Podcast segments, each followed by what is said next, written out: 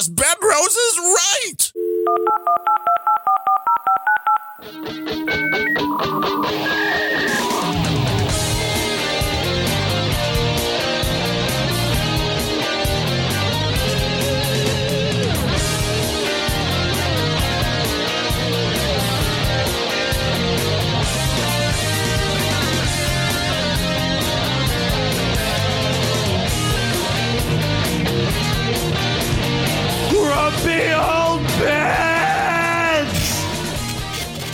Hello and welcome to episode number 189. Can that be right? Of Grumpy Old Bens for Wednesday, August 3rd, 2022. I am Darren O'Neill coming to you live from a bunker deep in the heart of middle America, just outside of Chirac, where when the audio software doesn't want to work, ah, you just keep kicking it.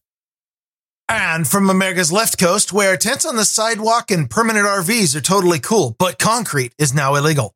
I'm Ryan Bemrose. Wait, what do you, what do you mean concrete's illegal? Uh, that that's my first local story. Seattle Times wrote this one. Uh, the city of Seattle are losing their minds because local homeowners are putting ecology blocks on the pu- uh, public street in order to prevent people from just parking RVs there for months at a time. Oh, so it's to keep the uh, parking spaces clear in front of their homes. Yeah, it's it's it, yeah, it's the homeless because the homeless are, you know, not all homeless are intense. Uh, some homeless own an RV but not a house, so they live in their RV and uh, they drive around the city looking for free parking. And some of them don't maintain their living space all that well, so there'll be a you know right in front of if, if you're a business owner and you've got right in front of your business an RV that is uh, literally crumbling. Um, you know, sometimes it's on blocks. Sometimes they clearly don't even drive, even though they're legally required to be drivable and move every three days. And, uh, you know, some of them it says, uh, uh, will have trash all around the RV and start attracting rats. And this is out in front of your business. Well, I don't want that in front of my business or my house. city law is that you can't, you know, these large vehicles uh, must be parked either in a private driveway or if they're parked on the public street, it has to be in a zoned industrial zone and it has to move every three days. And some of them don't move at all, or or you know, the person will park it for three days and then swap spots with another RV user for three more days and then swap back or something just to get around the law. But um, some business owners have decided they're not real thrilled with this. And so uh, during these parking spot swaps, or uh, more often, right when the the city every once in a while comes through and says, "Can you please move your RVs so we can run the street sweeper over your giant trash pile?" Um, and when they all move the RVs, the business owners or or some anonymous persons will come in and drop ecology blocks on the street just far enough apart that a normal car can fit, but not an RV. Well, that makes sense to me. But uh, the laws, as they're being enforced, makes very little sense. There are a lot of businesses before the huge homeless problem that we have now were okay with the parking, especially places like Walmart, anything that's open 24 hours until their parking lot started getting overwhelmed. Yeah. And, you know, you basically Walmart- have people living there. Walmart around here has huge parking lots, and I've seen places where literally a third of the parking lot is RVs that are obviously deployed like a like an RV campground. Right. Like, oh, yeah, they're not going anywhere. This isn't just temporary. This isn't just overnight. Yeah, they're not just picking up groceries; they live there. Yeah. I mean, which is very convenient to get to the store when you live at the store. I, I imagine that's true. I mean, you've seen But these it's Walmart. stories uh, where, you know, somebody's living in like a sporting goods store in a tent because nobody realized they're living in the sporting goods store in a tent. You know, I mean, I I've mean, not heard that one. That's awesome. yeah, I mean, there's a there's a homeless problem issue, and this again is the liberal mindset that the best thing you could do for these folks is ignore them and let them do whatever they want to do, and So- that is not helpful. I pulled a, a great quote from one of the homeless advocates who's who's complaining about these horrible business owners because of course it turns out that dropping concrete blocks in the middle of a public street technically not legal. Which I could But- see. But of course nobody's willing to fess up. Blocks all appear in front of a particular business and the enforcement people go in and be like, "Hey, did you put these there?" I don't know. Never seen him before. Right. Nope. Not mine. But uh, the the quote from the homeless advocate, who was one of the only people the Seattle Times decided to interview, was uh, quote. The new mayor ran on a law and order platform, and this is the law. We find it to be hypocritical that they let get businesses get away with this. Yeah, and and what about blocking sidewalks, dumping trash in the streets, attracting rats, starting campfires under freeways, which by the way fucks up the concrete? The city doesn't seem to care about those laws either, so they're being consistent. the concept that businesses shouldn't be concerned about their employees or the people that are coming to their business to do business is idiotic because most of these people that are doing this stuff are committing crimes. They're not just like, oh, I'm fine, I'm homeless, but I'm not on drugs. I'm not laying in front of your store passed out. I'm not defecating on your sidewalk. That's the rarity now the norm is, yeah, we're just taking a shit wherever we want. We're just, you know, we want to shoot up, we'll do it in your doorway. And if you try to move them out of the way, well, then you're the hateful asshole. It's like, no, sorry. I'm I'm not to jump out and say that the majority are like that, but there are there are some like that and you don't always know who they are and that means that walking downtown is a little bit sketchy even in broad daylight. No kidding. I just covered on Random Thoughts, spelled with R A N D U M B.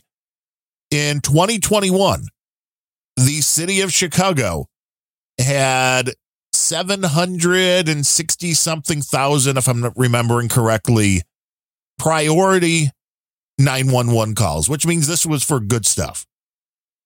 Good stuff like what, murders, Right. You know, Rapes. rapes, right. Uh, Those kind of things that you the, would the want, kind of stuff that we really enjoy in a city. the ones that you would want there to be a police officer dispatched to. Oh yes, 'Cause when, se- when seconds count. Right. The police will, well, 760 something thousand f- phone calls to 911. Do you know how many went unanswered because they didn't have personnel to cover? Seven hundred forty thousand. Close, 406,000 out of 760. That's still more than half. yes. So, I mean, these are your chances now in the city of Chicago. Hey, getting shot, getting raped. Well, you have a 50 50 chance the cops might show up at some point. Yeah, at some point. At some point. Yeah, it's not going to be quick. There's really, I mean, hours later sometimes. uh huh. I mean, and this Yeah, is, like- you, like- like I was- why. Like the quote I was leading into, when seconds count, the cops are minutes away. Yes, which is why you have to take care of yourself. The- Um, oh, I, I had one more thing on the Seattle story, which is there was one nice juicy bit of hypocrisy. Uh, one of the companies that has been warned several times and yet still puts out the ecology blocks in front of their business is a place called Fremont Brewing. It's a brewery. Now I approve of that, but it's owned by a Seattle City Council member. No, when they're doing the bad thing, Well, no, no, they they actually have no idea how those blocks keep getting there. it's just a concerned citizen. Yeah, I'm sure. Actually, it's probably one of the homeless people dragging the blocks in place. Trying to maybe they're just Trying- trying to build a new home. I don't know. It's like a like a couch fort, but with concrete. Yeah, the homeless problem is real. And there are some people that just don't want help. And those are usually those who are on drugs and don't want to do anything but keep doing the drugs. For the people that do want help, you have to have a system in place to take care of that and letting them just stay on the street, certainly not doing that, letting them interfere with business. Just the whole concept again of we're not enforcing the laws because the people that are breaking the law it's inconvenient to do it. That's not the narrative we want. They're really the Yeah. victims here. It's not even convenience; it's ideology. Well, right. Which is funny that did you see the story that the mayor of Washington D.C. now that there are planes and buses full of migrants that had come over the border in Texas and Arizona that the nice people in Texas and Arizona went, "Hey, you know what? We've got a bus or a plane or a train for you to get to Washington D.C. right here." So I I heard this mentioned on No Agenda, but tell me the details. Well, the mayor of Washington, D.C. now, I mean, the same mayor that didn't want the National Guard for January 6th because of the optics. Isn't- Isn't that the one that was named for the the Mario villain? Uh, what the uh, Bowser? Yeah, she's got a funny name. Yeah, okay. But she wants the National Guard because, oh my God, they're sending migrants to our front door. And it's like, what the fuck do you think is going on in Texas, lady? Yeah, imagine how people in Arizona feel. Yes. It's like, this is the hypocritical. You assholes in Washington, D.C. are like, no, open border. You're racist if you don't want an open border. You send in the migrants to Washington, D.C., and they're like, send in the National Guard. So, what you're saying is that busing these people to Washington, D.C., it worked. Yeah. And, and more importantly, it should keep up. well, the reality is, who can handle an influx and we're talking millions of people this year coming in. Who better to handle the influx in the big city? Do you really think the small border towns can handle that? No. But Washington, D.C., Chicago, Los Angeles, New York, send them all to the big cities because that is the liberal assholes that are in those cities that want all of this to come in over the border. Let them handle it. And then they cry that they can't handle it. But it's like, well, then you're being very hypocritical yeah. if you think Texas and Arizona should be able to handle it. Wait, the left hypocritical? I know. Say it ain't so. It's such a surprise, isn't it? What what a surprise to encounter know that there are NIMBYs there too. It's unbelievable. It really is. Like, no, really, we want we want all these people to come in someone else's town and then vote the same way we do. Yeah. That's why Nancy Pelosi has a fence up around her house. She don't want oh, the, she don't okay. want the homeless okay, in her house absolute favorite meme of the last two days was one that said, uh, China retaliates against the United States for letting Pelosi visit Taiwan by allowing Pelosi to return home safely. Yeah, that was an Onion article. Was it? That was it. Yeah. They, onion. They, that can't be the Onion. The Onion hasn't been funny in five years. I know. I was surprised too. It was like, yes, there. That's that's how you punish America. You let Nancy get home safely. This we're going to shoot. I mean, really, it was like, oh, you're going to shoot her plane down. Oh yeah, oh, let, go ahead, Nancy. Yeah, go ahead. Go take take that shot. That'd be fun. I mean, really, did would you want World War Three though to start over uh, Nancy Pelosi? I mean, the Biden administration seems hell bent on starting World War III over some stupid reason. We might as well lose a douchebag per, uh, elite for it anyway. Yeah. Well, I mean, I thought it was funny that the White House which you know whoever's got their hands up Joey's ass because we know he's not the one writing any of it that he any word he says is not originally thought by him. Whoever is running that was like no no everything's the same with China. We're not oh no no Taiwan we know Taiwan's a part of China. We're not trying to change that. We're not trying no we're not we're not even sure why Nancy's going there. Nope we didn't authorize Nancy to go there. And of course this makes us look like complete and utter fools because you hear you have like they need more help. True but I mean, technically, Nancy Pelosi should be listening to Joe Biden. He is allegedly the guy in control of their party. And does Joe, she look like? Does he look like her bartender? That's the only person I think she listens to these days. Probably, or her husband's DUI lawyer. Um, and I'm not going to say that there was any combination of, uh, or any correlation there, I should say, in the fact that Taiwan is very closely related, as is China overall, to computer chips. And her husband just bought millions of dollars worth of stock in uh, different chip companies. No, that can't. There's some way that these people got rich, and I can't figure there's, out how it is. There's gambling going on around here? I think so. There's a lot of gambling going on. Actually, it's not gambling. It's a sure thing. They can make sure of that. Yeah. You know, so, so I mean, really, because otherwise, what is Nancy Pelosi spending a few hours in Taiwan going to do? Really? Well, it apparently annoyed a lot of Taiwanese protesters. Well, and the China, well, majorly because now China's like, well, we're going to start setting bombs and doing military exercises right around the island there for a few days and see how you like that. Oh, yeah, yeah. That'll be real entertaining. Lots of posturing on both sides. It's always fun to see what comes of that kind of stuff. It's, I mean, you know, Xi is is playing, you know, 5D chess with Biden, and Biden is licking the pieces and sticking them up his nose. well, this is it. The United States kind of needs at this point China's help in providing, you know, all of the chips into yeah, the cars you know the and phones and everything that people use here daily. Yeah, how crazy would it be if they started selling a model of car that didn't have a thousand chips in it? Would be nice. I'd buy that. They're also kind of relying on China to be their helper when it comes to Russia and Ukraine. And we know that that's barely happening at this point. Where yeah, I'm not really seeing how the where the incentive is for them on that. No, I mean I think China and Russia at this point if anything, this whole Pelosi visit could just crash everything down to the point of, uh, you know, a no turn back situation, which I mean, I think we're probably ticking towards that anyway.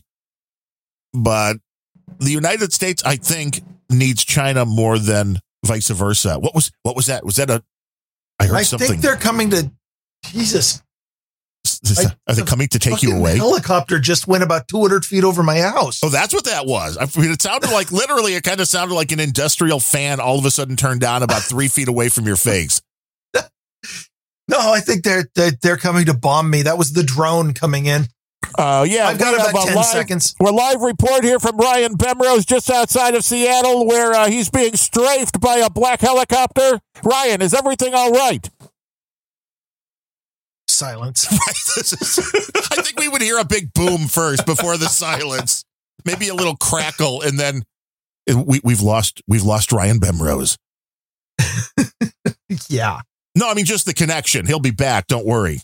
Oh, dang. Yeah, So- that's a, that was a I low, voted. low copter. Wait, you had an you had an election Did people vote in your area? I mean, I thought they just do that for No. you. Uh, we don't know for sure because, of course, there is no transparency into Washington State's all mail ballot system. Wait, what about the females then? No, no, they haven't. The 19th Amendment hasn't got this far west yet. They haven't figured that. Well, see, that might be better. They're they're actually working in the other direction. They're talking about removing the rights of whites to vote. Well, you you should because white people are bad. White I people just- are the oppressors. I just made that up, but I would be surprised if there isn't somebody in Olympia thinking of that. Well, yeah, read the city charter. There's something in there that says that in Seattle. Yeah. White So, people uh, bad. I, I went ahead and uh, you know the the it was the primary. The primaries are always by far the most entertaining of the elections because the people that that get in are not always highly qualified, but often are highly entertaining. So um, I went ahead just for the purpose of show content and pulled a few quotes and bits of information out of the voters guide that that I want to share with you, if that's all right. Yes, well, I think these are tips that could probably enrich everybody's lives. So there was, of course, the the long list of people who are like, you know, voting for the Washington Legislative District 41, uh, who says, um, I promise if I get elected to the state legislature that I will fix inflation and gas prices. Shit like that. For the country? Be- because, of course, you know, why? Oh, good luck. That's all I'm saying. If you can, I'll be really impressed. Well, what they, Um, but yeah, but see, here's the thing. When this is done on a local level, what they mean is take more tax money from the rich and give it to the poor. No, that's not how it works in the left. It, it's take more tax money from everybody, Everybody. and give it to the politicians. And then give it, yeah, right. You're absolutely right. Don't give any of that back to the people you're getting it from. No, no. And, you know, sometimes you give it to the people who donated to the political campaigns, like, you know, awarding really big contracts to a company that might have donated to you during your primary, et cetera. Uh, there was another, uh, let's see, some of the quotes I'm going to go through real quick. Uh, there was a Senate candidate who says, I promise members of Congress or their significant others will not be permitted to own individual stocks. That, yeah, uh, good luck. Well, yeah, there you can't do it with the spouse. I mean, it's already done for, Well, the, which is why when they ask you asked can't Nancy do that as a freshman congressman, period. Yeah, well, that's absolutely true too. That's kind of reaching above your pay grade. And there are Um, laws in place that say the you can't own the individual, but your spouse can, and they're never going to take that away because then where do you really? And that's I think rightfully so because then it's like okay, if you say Nancy Pelosi's husband can't own the stock, just using her as an example, well then what about her kids? Because you're going to say then they can't own stock, and what about their kids? what about her? and- yeah, what about her close friends? What about Right. her aides? What Right. about her aides spouses? They- yeah, So it's a they can it's- always find somebody to get around that. there's always a loophole. Yeah. Uh, let's see. Uh, quote: As a Democrat, I always have the interests of the people at heart because I truly believe that democracy is the best form of government for all the people across this earth. Good thing we don't have democracy in the United States of America. A good thing we don't have a democracy across the entire earth. well, they want one world order, baby. Klaus Schwab wants us all to come together, man. So, as a Democrat, I'm a globalist. Yeah. yes. Okay. Well, they, they're finally telling the truth.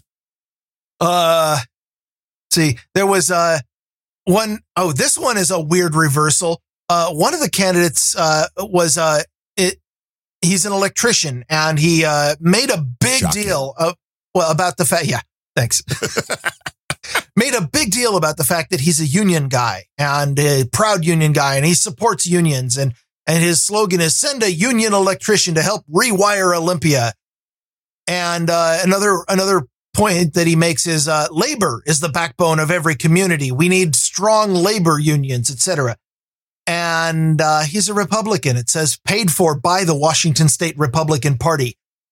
Wait, That's you have one of those? No, I don't. I'm not convinced they do, but somebody's calling them that.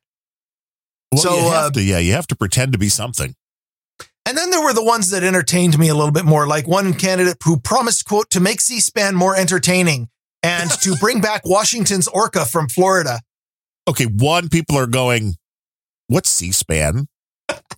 because really, uh, now you want to do one of these man on the street things, go to any local high school or college anywhere, but do it in Seattle, in the area there, and be like, "Hey, do you know what C-SPAN is?" People will be like, "Uh." yeah, exactly. Uh, here, here was a fun quote from uh, one of the candidate statements. I am not trying to win, but to use the voters pamphlet to attract viewers to posts on my blog. Oh, dude, this would have been a way to get people to listen to the podcast. I know. I wish I'd run for Secretary of State or something just to you'd be like, yeah, listen to Grumpy Old Bens. Right. I'm not. I'm not interested in winning this election at all. But I have a podcast, so listen to that. And Uh, then there I was won't. there there was one candidate uh, who yeah, okay so when when candidates submit they actually can put in their own freeform text field for what party they choose. It's not a, a, a drop down or anything. And so a lot of them will say things like there was one person who put down jfk republicans. Um, there were a couple who said maga republicans. But uh, there was one that said uh, the uh, infinite one party and the entire statement, which I could read to you, but I, it'd be a little long. But it was nothing but a long prayer to the infinite oneness and how all things, male and female, are a reflection of our inner turmoil and stuff like that. It, had nothing to do with politics. It was just somebody writing this in the voters pamphlet. Well, this is because they're required by law. I'm guessing to whatever you put in there goes out in the Yeah. pamphlet to everybody. That's why the primary is so entertaining. If you pay your filing fee, you can write anything you want. They got to print it. This is just like a community newsletter. What is that filing fee, and when is the next election? We can be ready for this. Yeah, I don't know. Uh, let's see. There was uh, one candidate, uh, the guy who was in fact endorsed by the Washington Democrat Party, said uh, Western Washington is vulnerable to rising seas. Nope. Forest fires, yeah, and increasingly severe heat waves. Not really. Um, Congress must codify Roe to, and protect bodily autonomy. So I guess if this guy gets uh, elected, no more vax mandates, right? No, and he's all about expanding the Supreme Court. These were all things that uh, the Green New Deal candidate, he called himself, um, like he was endorsed by the Democrat Party because why not? You know, let's go all in on craziness. But vulnerable to rising seas, I right now am sitting about a half mile from not uh, not the ocean, but from Puget Sound, from the sea. It's salt water. I am at about 400 feet elevation. We do not have the long sloping shores that a foot level of sea rise is going to inundate entire towns. No, um, uh, 200 feet of sea rise and uh, you've taken out a street or two. I- I- no, we're not vul- even if the ocean were coming up, which is bullshit. We're not vulnerable to rising seas. The East Coast is vulnerable to rising seas. The Gulf Coast is vulnerable to rising seas. We're not vulnerable here. Well, we got geography. well, because people don't understand the science. Even though they'll tell you the science is important, these are the same ones when Hawaii had those big waves that there was a bunch of video from a wedding that went viral. They're like, oh, we have to talk about global warming and the sea rising. It's like this was all due to a fucking hurricane, dumbass. This had Yeah. nothing to do with the level of the ocean rising. This was caused by a storm, which have been happening for millennia and will continue to happen. But remember, weather is climate when it supports the narrative. Right.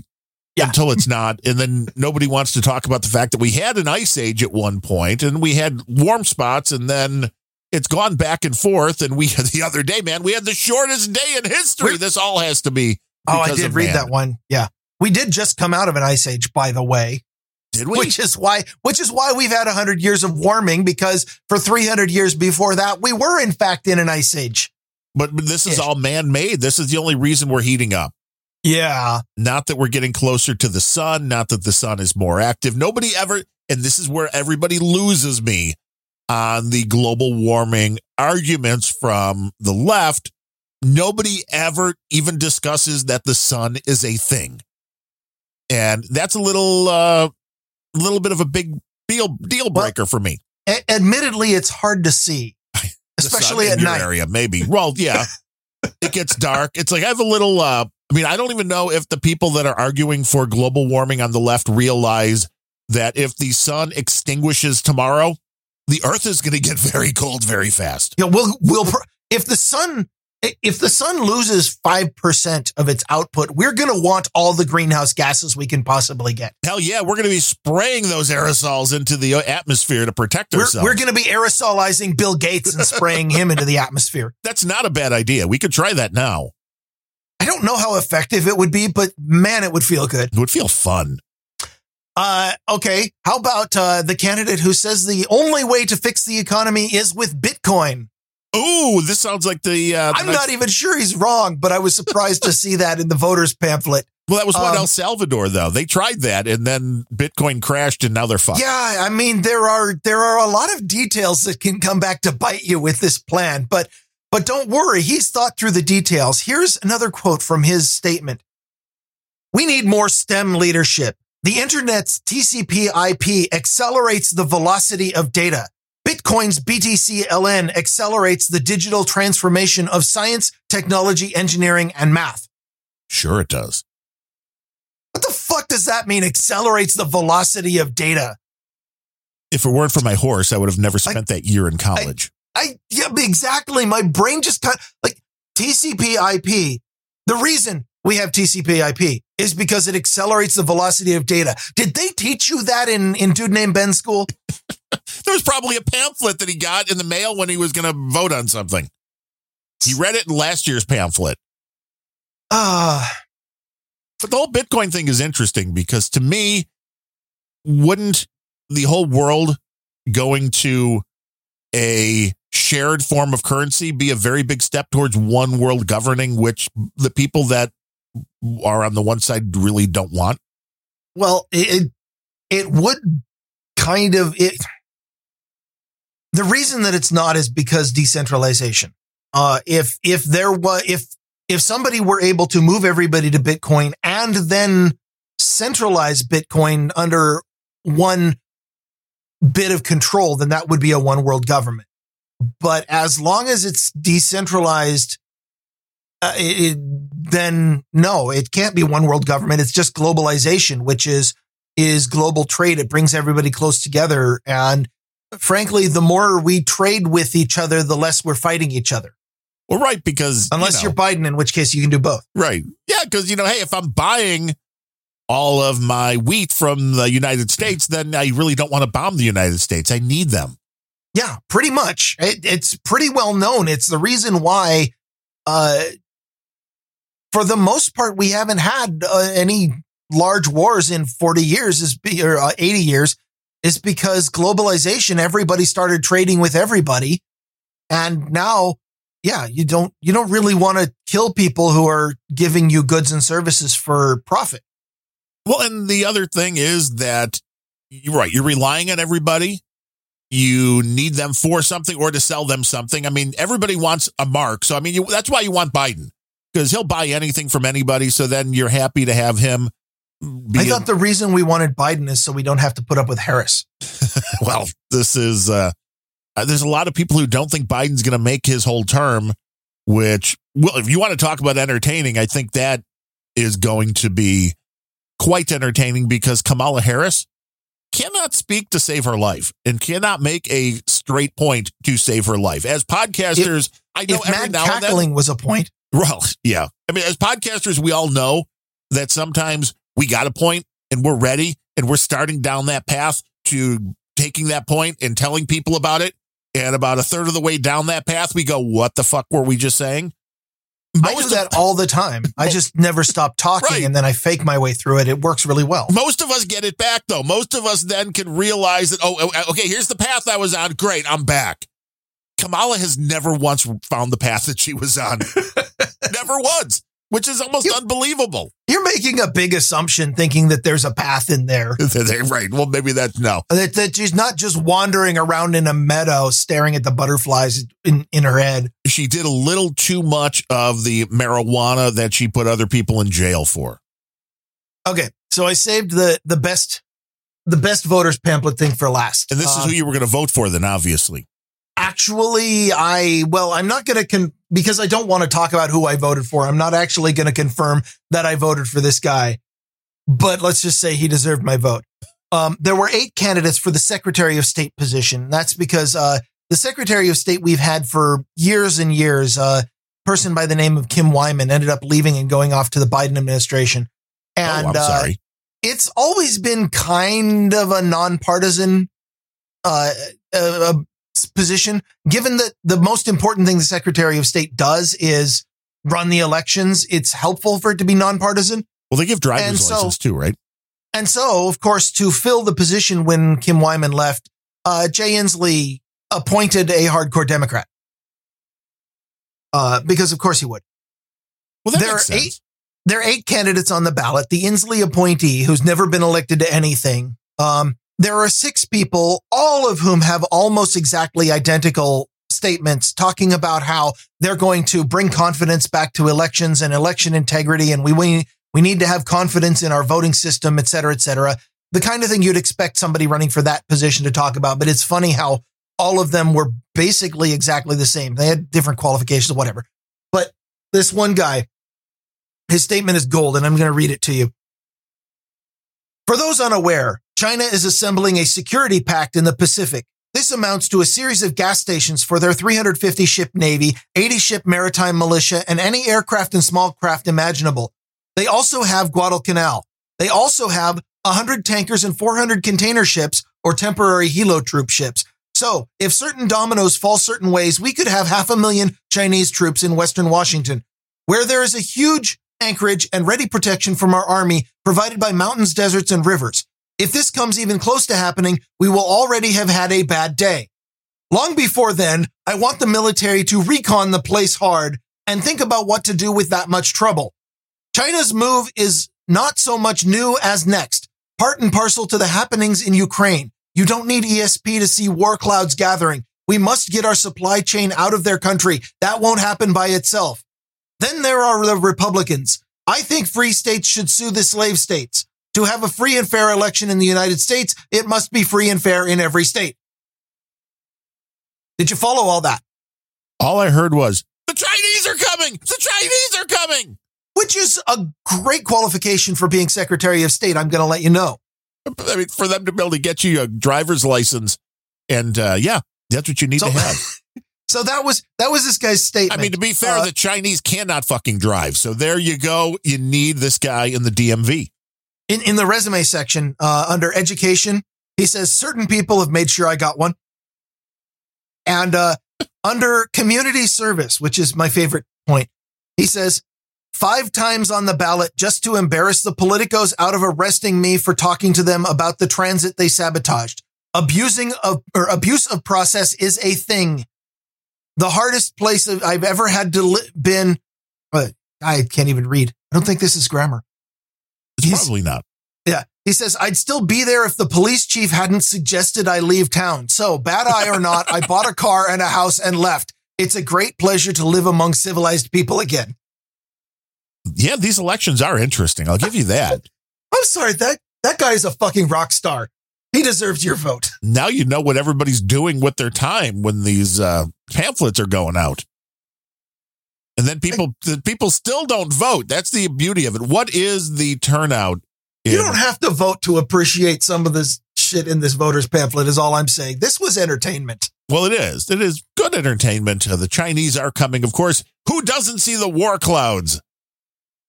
I mean, I, there was, I've, this there is was, the first time hearing that anybody thinks the Chinese are literally going to be landing on our shores.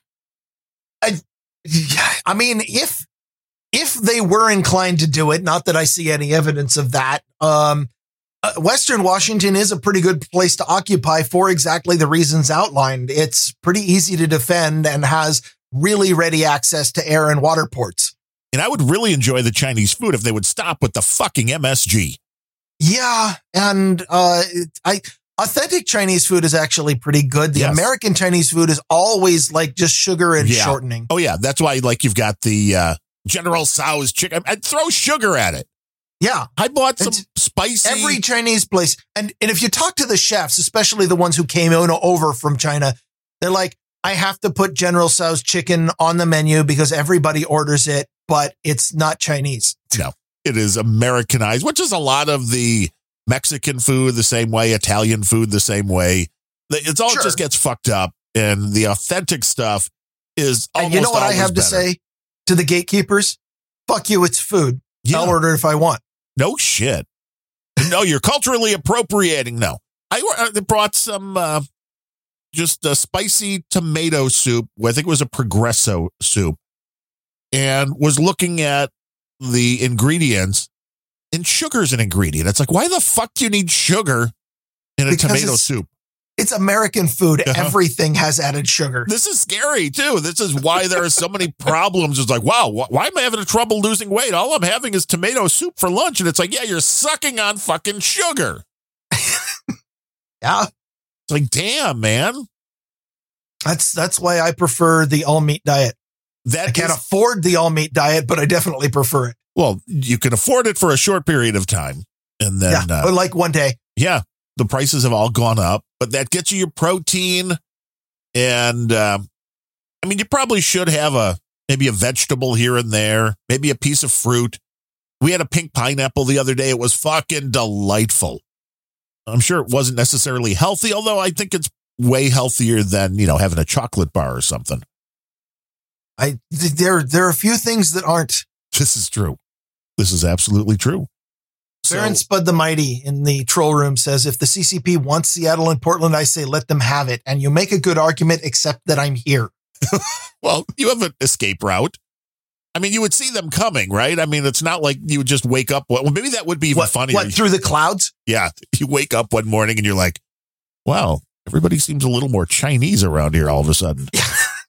I, it's too late for that. We've been there for a while. oh, so they're already there. Oh yes, yes. That Damn. and Californians. Damn. Those of us who were born in this state are actually a severe minority. Everybody come was they come for the beautiful weather. Even even my brother was not born in this state. I mean, we lived in this state, but the hospital he was born in was in Portland. Oh, he's one of those. Yeah, one of those. The instructions, the last thing I had for uh, the voting was the instructions on the voting card, which said, uh, and I just had to pull this out. Well, it said, it, actually said the first thing listed was vote early to ensure your vote will be counted as part of an election night results. Did that does not say the vote early, vote often. I think that's it did not say vote often, but it did say vote early. And I just want to, maybe you can enlighten me on this. Why would I give a crap about voting early? Election night results. Um, I mean, that's not when the election is decided these days anyway. The election is always decided uh, the next day after they've paused counting so they can figure out how many more votes the Democrat needs to win. That is their system. At least And- it seems to be. you know, is it so that the the tally will be right on the news? I don't give a crap about that. I don't watch the news. I guess so. Uh, first of all, you know, Washington has all mail ballots, and uh, I am. I, you know what? I trust my post carrier with a lot of things, but I don't feel the need to let them in the chain of custody with my ballot. I mean, there's already enough people in the chain of custody with my ballot that I have absolutely no visibility in because the counting centers in Washington also do not allow observers. Well, that By the way- wrong. So uh, I did the absolute best I could, which was at uh, you know polls close at 8 p.m. At 7:54 p.m., I walked it down to the drop box at the county administration building and put it in the box myself. So you know, election security right there up until I let go of the letter and then or the envelope Now- and then was, Since these are all mail in, is Oh. there a tracking number on these that you can then check on to make sure that it was received and that the right vote was on there? I I think so. I can't say for sure because ev you know it seems like every single election my wife gets uh, a letter in the mail saying we you know we checked your signature and we need you to verify because this doesn't look like the one on your driver's license or something. Oh, so she's voting wrong. Yeah, so they they they keep giving her crap about doing it wrong. I don't get the same crap, and I definitely put crappy scrawls on there, but maybe they think that the crappy scrawl is similar enough to the crappy scrawl in my license. I don't know. You know, the one thing about the mail voting that I hate the most, though, is the fact that they require you to sign the outside of the envelope. So anyone in the postal office or anybody who just happens to glance through the mailbox is going to see name and signature of hundreds of people in the city. Like eh, how how does that not help identity theft? But anyway, Well, of course it would. Just to get that alone and scan that, having somebody's signature, which I know this is a very easy thing to do and with computers has been now for over a decade, but it's still something a lot of people don't even consider, which is, yeah, if you took your signature on a plain white background and scanned that in, I have this in a file, which anytime I had to sign something like on a PDF or something, it's like, I got really tired of, well, print the PDF out, actually sign it, and then rescan it to send it back. So like, oh yeah, it's a hell of a lot easier just to digitize your signature and slap it on the PDF. I that's absolutely true. Back when I was in college, not many, not as many things were in PDF, but in college you have to sign so damn many things for you know everything. And uh, a couple of my fraternity brothers actually got a rubber stamp Right. that was his signature. And, and made a big deal at the college administration building of pulling the stamp out and just stamping it. And they look at it and they like like eyeballing it. Hey, what's going on? And compare it to his signature on file. And of course, that signature was done with the same stamp. So they're like, yeah, okay. That matches exactly. Damn. I mean, you don't want to lose the stamp, but otherwise, it's genius. Yes, you have to keep that safe if that signature is uh, is able to unlock your bank accounts and all that kind of stuff. But don't worry, So- now bank accounts have two factor authentication for your convenience. So to to the best of my remembrance, which it's been years since I really looked this up, what the state of Washington will do is they keep the envelope and ballot together through the first stage. And then they, once they've verified the signature and confirmed that you voted, then your name goes into a database as you voted. And then the ballot gets separated from that and put in with everything else before counting. So and again, there's no visibility into this process anymore. And it's easy that it could have changed under the new Secretary of State or the old one. But my understanding is that you have, uh, there is an online site where you can confirm that, They're coming for you again, man. yeah, what the hell? I, I, I don't, I don't know if uh, Oak Harbor is having some military exercise. I don't know. They're making Maybe another the- pass. maybe Pelosi is arriving. Maybe. I didn't know she was going to visit Taiwan and your house. I hope not. If Nancy Pelosi shows up at your door, make sure you leave the microphone live. Yeah, I was gonna say if she shows up here, I'm putting her on this show. She can be the guest host. Yeah, yeah, yeah, Get her some gin. yeah, yeah. Give a, a little, uh, give a drink. Yeah, So- yeah. I I don't have if I don't even check whether or not my vote was got in because I don't have that much confidence in the the state voting system. All I know is that they send us ballots and I read the voters pamphlet to be entertained and then I mark down the ballot because it's what I'm expected to do and then I send it back and then a Democrat wins the position. That's really the, how the process works as far as I'm aware. You are a fine, functioning member of that society then. Yes. And uh, absolutely right. Baron Spud the Mighty said they're just trying to get your cell number with the two factor authentication, which is why I have one of those little uh, those little devices now, what no, the YubiKeys. Those work great. Uh, and somebody mentioned it was blitzed the other day that said, "Ah, fuck Truth Social, man. They won't let me log in when I'm on a VPN." So I went to go check if that was true or not on because I'm always using a VPN Yeah. and I hadn't registered an account yet. So I'm like, okay, I'll maybe try to register. And I gave him a Gmail address to register and the password. And then it's like, oh, we need a cell phone number. Nope. Yeah, I, that was okay. That was my original thought, and then I'm like, okay, I'll give them one of my throwaway. Yeah, and then Google you're like, oh, I've got, I can come up with a Gmail number or a. Exactly. So I gave them one of my Google Voice numbers. You cannot use this number in registering. So it's like, fuck you, Trump. Fuck you, Truth Yep. Social. Fuck you. Not interested in your fucking scam of collecting data on people. It's like, if you really want Yeah. fucking Truth Social, then allow people to sign up without any other information. And because I was looking at other. I, uh, I'm, I'm sure that what they're trying to do is is uh, you know, verify, like minimize the amount of of spam and troll accounts. Okay, the, first of all, the kind of people who are going to sign up for a service called Truth Social are probably going to be eighty percent trolls already. you would but- think. But they they don't want leftist trolls. I think Probably. they don't want people from Twitter to just start signing up bot accounts, which is easy enough to do. Yeah, I have read that they're shadow banning people that talk about the January 6th riot Oh and all that other bullshit. But I mean, I like well, keeping no. up on the uh, these messengers, these private shit, because it's like we talked about the stuff like Telegram and Signal and all of that. And I don't. there was one that was, I guess this was acquired by Amazon. So, okay, I understand that makes it questionable. But Wickr was acquired by Amazon, but their personal version, I mean, they have a business version and they have a personal version, which is Wickr Me, doesn't even take a fucking email address to get an account. All you have to do is give it a username. And if that exists, you got it and a password, and that's it. But if you forget That's your so password, 2003. I know, but it actually works, which is a Okay. beautiful thing. I mean, because we're, we're looking at other stuff. The wife just got a, a government job, so uh, you know, if you want to send text during the day, it's probably best to uh, to go on something like I still like Tox. I mean, I know nobody else uses it, but for us, it works.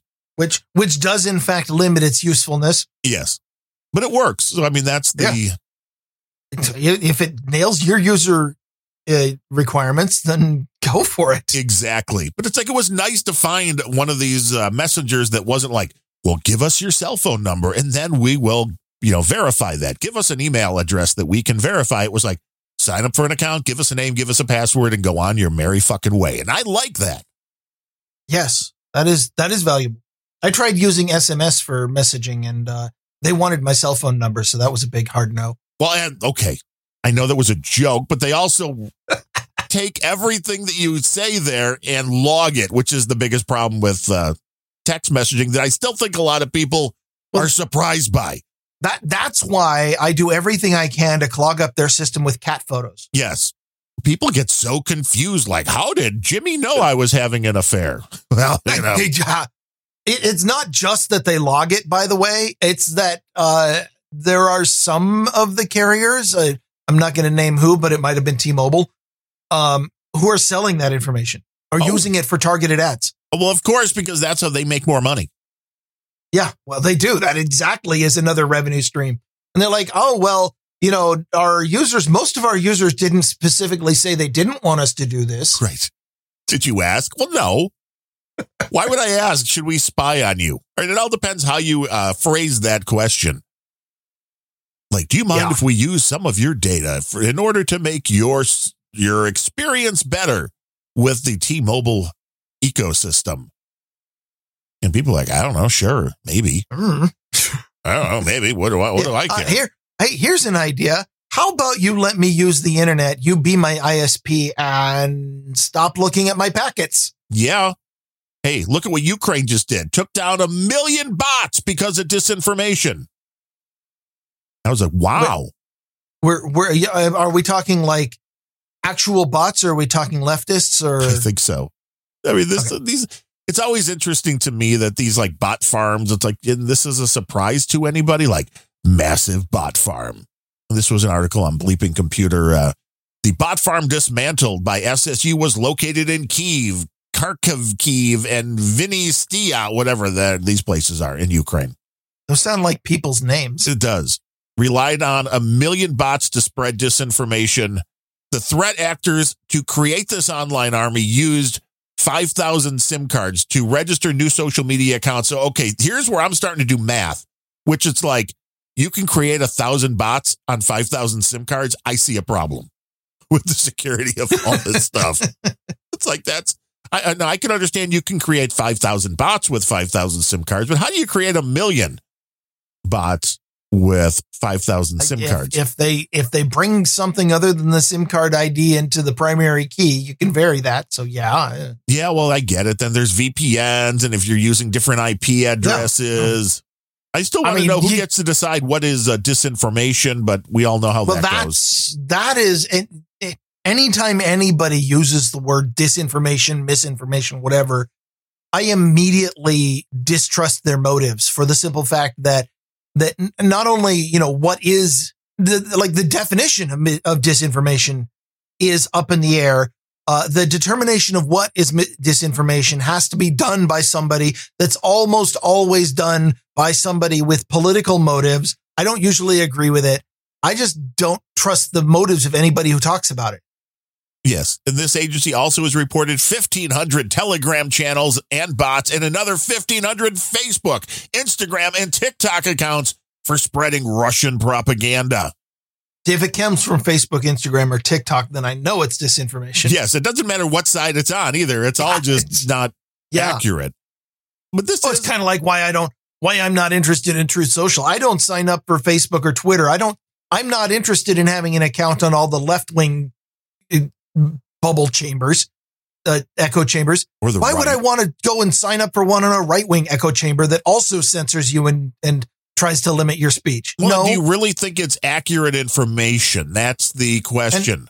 and while we're at it, Trump, federate already. yeah, no Can't kidding. trust anything that goes on there until you do. No kidding. You know, that is the issue. And with the internet overall, though, because I'm always then surprised why people believe stuff that they read on the internet. Because it's like, why would you believe stuff you read on the internet?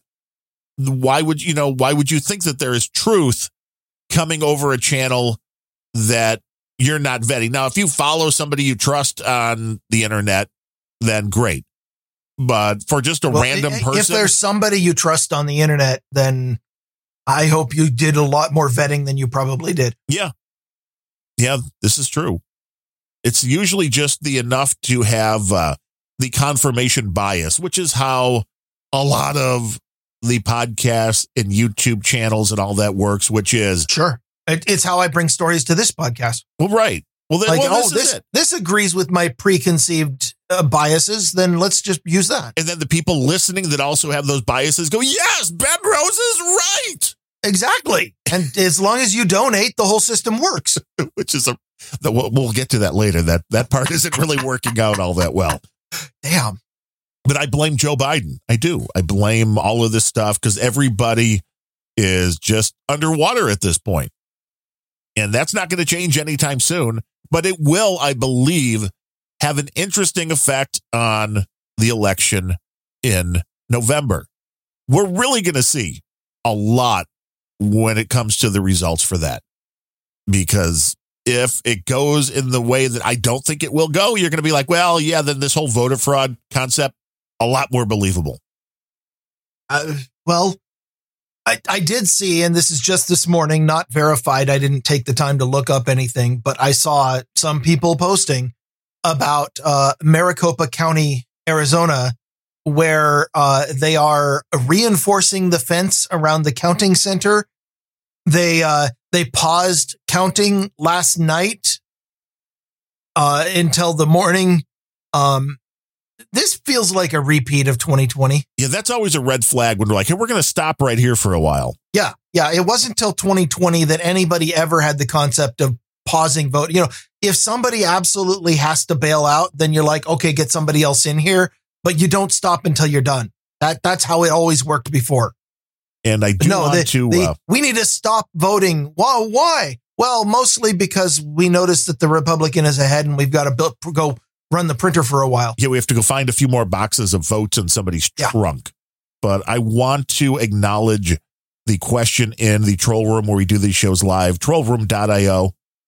Baron Sir Spud the Mighty wants to know if he should trust you or I. And the question to that is Me, no, neither. Nobody. Don't Oh. trust anybody. Should he? Yeah. Should I trust Darren O or Sir Bemrose? No. me. No. Trust Sir Bemrose. You should If not. you have to choose between those two, it's definitely me. it's a really bad idea. Any choice is a really bad idea there. do not. I didn't say there was a good choice. It, it looked like an either or question. We're suspending the counting. That's what we're doing on this right now, and uh, we'll we'll get back to this question once the uh, once we can get the proper counters back in that know what to do with the votes we don't like. Yeah, exactly. Those Oh, we're sorry. The the dumpster that we were using that to put all the Republican votes into isn't big enough. Yeah, it's amazing what kind of stuff happens around elections. Well, we, and we can we are completely free to speculate wildly that that actually happens because they won't let anyone in to verify. How is that legal? Is my question I don't believe it is. because um, there How should it legal kind of to shut down the entire economy for two years because of a cold? It's Yeah. not. Well, I mean, although I, you got called out by the Podfather, man, I thought that was funny. He didn't call you out by name though, which is less funny because it could have helped the show. yeah, could have. if it would have seen now, rather than saying, you know, just no, it's not just a summer cold. I would have preferred no, Sir Bemrose of the Grumpy Old Bens podcast, available at grumpyoldbens.com and on the No Agenda stream. No, it's not. See, that would have been better. And I went into an Alex Jones voice. To be clear, I'm not the first person who accused him of just having a summer cold. That was John C. Dvorak on his own show. we never people listen to John. Well, the more than they listen to me, which is is- not saying much. This is true. And now I've got thunder in the area here, so if I disappear, then uh, then we'll- Nice. we'll know something happened. I'm like, what's going on outside of there? Damn, what's all this weathering going on? But it was fun to, you know, I'm like, oh, okay. So uh, that was like a little checkbox. Like, the, did Adam see the message? Because you posted that on uh, No Agenda Social, and immediately, Sir West, gotta love Sir West. Like, you forgot to tag Adam. Yeah, I did post. see that one. I- like, you know what? It, it, it call it a mark of respect, or maybe just a mark of not wanting to get embroiled in a one-on-one bitch fest. But I literally would like when I post stuff like that, I don't put in who I'm talking about. I'm just like, here is an example behavior that I see a problem because uh, it. I, I know this is absolutely wrong for what people are being taught today, but when I grew up, it was always correct the behavior, not the individual. You know, if if somebody does something wrong, address the behavior. Don't just tell them they're a bad person. Now, nowadays, of course, telling people they're a bad person because of their skin color or because of their, you know, who they want to fuck, that's perfectly all right. And in fact, uh, encouraged behavior. But I don't like to, I, I yeah, okay. It may, it may well have been Adam that I was talking about when I posted that. But I'm, if, even if it was, I'm not going to say, Hey, Adam, when you do this, it, no, I'm going to be like, this behavior well, you is wrong to. and needs correcting. you didn't have But to. I don't have to because yeah, I've got people like Sir Wes who's like, Within, yeah, dude, you forgot to tag Adam. Yeah, like within milliseconds. I'm like, oh, Sir Wes, if you listen to Grumpy Old Bens, your troll game is epic. I appreciate it. because it's like, whoa, like this is just throwing this one right out there. Like, you forgot to do this. It's like, oh, nice. No, I did not forget. I don't, I, I have, a, I have very slightly more class than that. You know, I, this is where we disagree. It's like, I don't think it is just a summer cold, but I don't believe it is a, uh, it- it's not what it was on day one. There's no question about that. Yeah. It's not I- quite a cold yet, but it's still, um, So uh, let, let's imagine that it's not exactly the same as every other cold that's hit hum, people in human history. I think it's more I- like a flu now. I don't think it's a it might be a flu. I know? say cold. Cold and flu to me are kind of interchangeable. There's there's a slight difference in severity of symptoms and what happens, but Yeah, cold is to me like sniffles and no fever, and that's it. A flu, you're getting some body aches, you're getting a fever, and it probably lasts a couple of days and, longer. and, and both of those are legit, and they're the kind of things that humans have been dealing with for as long as they're humans. I, I, I that that's fine to me. The thing that really bugs me is that we took a, a particularly special variation that, uh, you know, all evidence seems to point to it was bioengineered to be a weapon, uh, whatever. but not a good there one was- because it didn't kill hardly enough people. Well, it wasn't a very yeah, it wasn't a very effective one. But regardless, there was in fact a, a particular thing that came out, and I'm not even. I had you know the funny thing is when I posted that I had other people coming after me going. Well, what do you mean? COVID was never real. How can you even give legitimacy to the fact to the the cold that people called COVID in 2020. I like, Oh yeah. I'm not even going to get into the argument of whether or not there was a real virus or it was a seasonal flu of the time. It it felt like a bad flu, but I don't know. I wasn't there. I, I definitely paid attention to a lot of stuff, but that's not an argument I want to get into. What I will say though is without a doubt, that virus is not out there still harming people.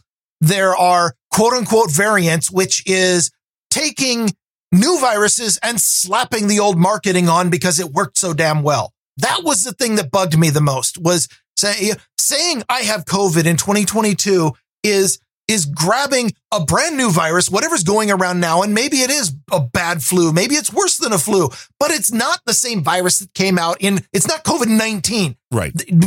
Those a variation of a cold virus does not stick around for four years. They mutate a lot, and this one has. It's not the same thing, but the marketing works so well that people are. I go outside. I go to the whoa, store. whoa, whoa, whoa! You go outside when? I my wife forces me to because anyway.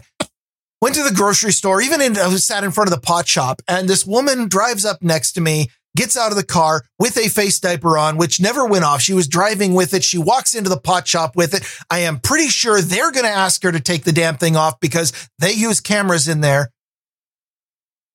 And just uh, the people are the marketing for this virus from 2019 worked so damn well that they are recycling it and getting as much mileage as they possibly can out of it. And it worked so well that people are still saying, I got COVID today. Like, no, you fucking didn't. You got something else that they slapped the same label on because they liked the, the whole mental illusion that goes along with it. They, they love the panic so much that they're like, let's just keep putting COVID on every seasonal flu that comes around because that way people will obey us and wear face diapers. That's what's going on. I think this still may be a remnant of the original COVID, but you're right to make that distinction, which is the original virus was attacking the lower respiratory system, you know, the lower respiratory tract. It was getting into the lungs, and that is where the damage was being done. And what we have now overall is an upper respiratory The thing, sniffles. which is totally different, right? It is a totally different issue. And, it and don't get me wrong, I've had really bad flus before and they're not fucking fun. I No. get that. I, but that doesn't mean that, like, for one thing, when I get flu symptoms, I don't run out and get a test and test and like, oh my God, do I have the thing that I should be really scared about? No, I go get some Robitussin, some aspirin, and a freaking nap, and some uh, some bourbon. usually. But I looked for these stats, and it took a while. Which I thought this would be fairly easy to find, and I was kind of surprised they were not. Which was the numbers, and I understand these numbers can be messed with, and you may not agree that they're all 100% accurate, as with any statistics and numbers. But I was looking for how many people cumulatively have been hospitalized with COVID. This was not an easy number to find. No, I imagine not. When I finally tracked it down, it seemed to be 5 million. And we're going now on Okay. two years. So, Okay, if if you're so good as to be able to find those numbers, now find the ones that were hospitalized with quote unquote COVID, but were actually there for comorbidities. that you can't. But just even taking this at the face value, which in splitting it up in two, which is not even real because it was more severe to start. But let's just say on average that of two and a half million people a year over the two years were hospitalized with COVID. There have been some very severe flu seasons that hit about 800,000. So, yes, this is severe, but in a in a vacuum it seems way more severe than say well this is 3 times worse than the last flu.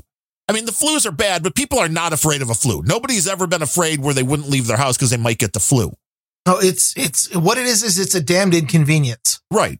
And to say okay it's 3 times worse than that you're like okay it's going to be harder it's going to take longer to get better but it's still even saying it's 3 times worse than the flu I don't think you're going to scare most people into hiding and, And not I leaving don't the think house. that there's a chance in hell that it's three times worse because the the numbers are so inflated by Also, any like number original and the- getting the the flu numbers. I don't believe either. So this is kind of well, there's uh, that. because how many people real? I mean, I guess hospitalized for the flu. Maybe that is more clear because nobody who knows who gets the flu because nobody ever tells anybody. You Yeah. know, it's not like you call the government up like, "Hey, I got the flu," and they're like, "Fuck you, leave us alone." Nobody Yeah, writes the- this down.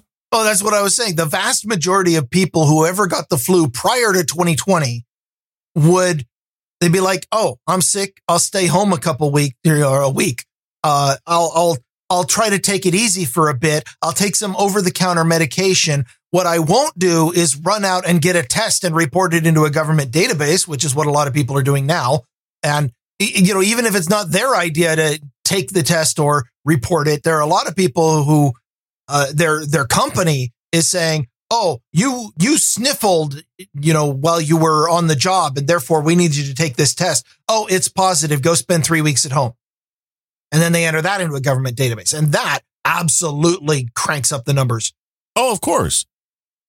And some people do get it more severe than others. Even now, there are some. Yes. It's not. Some people get a positive test much more severely than others who get a positive test. I'm just saying some people actually get sicker than others. There's a small percentage, but this is also the case with the flu and everything else that there are some people you win the lottery and you get to get, you know, more intensely sick than the next guy who doesn't get anything, even though they're um, have the same germs floating in their air. I mean, it's it's still a weird thing. Any of these kind of illnesses are the fact that it's supposed to be so contagious and there's a lot of people like uh, Adam Curry and his wife. Both times when one of them got it, the other one did.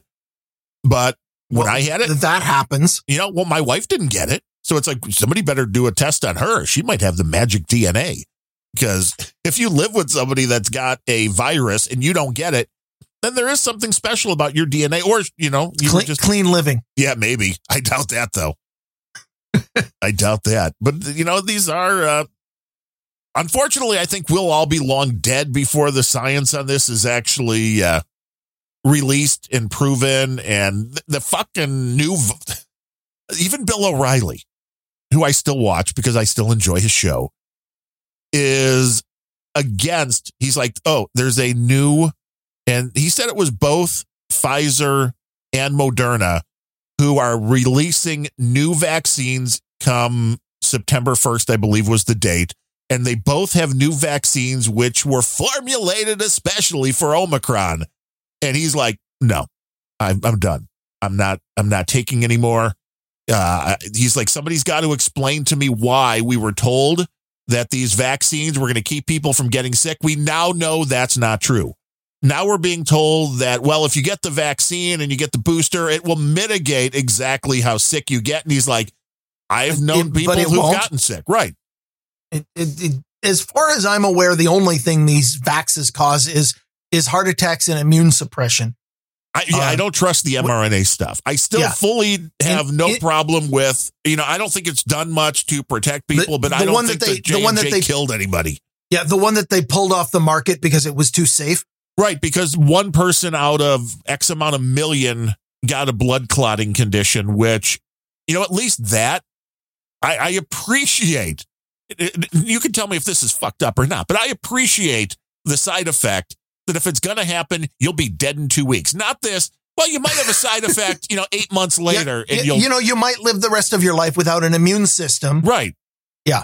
You know, so it's like I would rather have the that I would roll the dice in that way, knowing that if it's going to have a problem, okay, I might have to be a little worried and look for something in one or two weeks, and then after that, no, it's it's not going to happen. There's no more.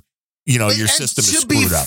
Fair. Um, I mean, as far as we can tell, among you know, given the amount of data we have for the people who got MR- mRNA jabbed a year or more ago, um, for the most part, if you survived without any brutal side effects for more than a month, then you're you're probably not going to get a stroke because that all happened within a month. You're probably not going to get palsy. You're probably not going to get the uh, you know massive blood clots or the the heart attacks. Those those all seem to happen within a month or two of getting jabbed. And if you got jabbed back in the day and you're not getting your six month boosters all the damn time, you're probably going to be okay. It's, it's looking like somewhere in the neighborhood of 5% of people who are having, you know, real issues, which means 95% of people, you get the jab and probably survive anyway.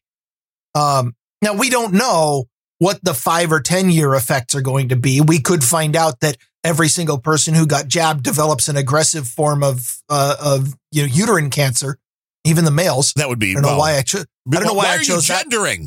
Why are you gendering people? How dare you, sir? How dare you?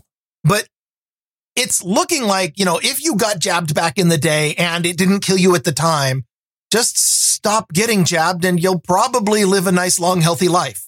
Well, right, because that's the question at this point is why would you continue down that line? Yeah. And this was There's exactly absolutely no benefit. There's lots and lots and lots of evidence that it, like even evidence that they let through that there is no benefit to getting jabbed. You're not getting immunity. You're not getting a lessening of symptoms. You're not reducing your chances of getting hospitalized. You're, you're getting, you're not preventing spread.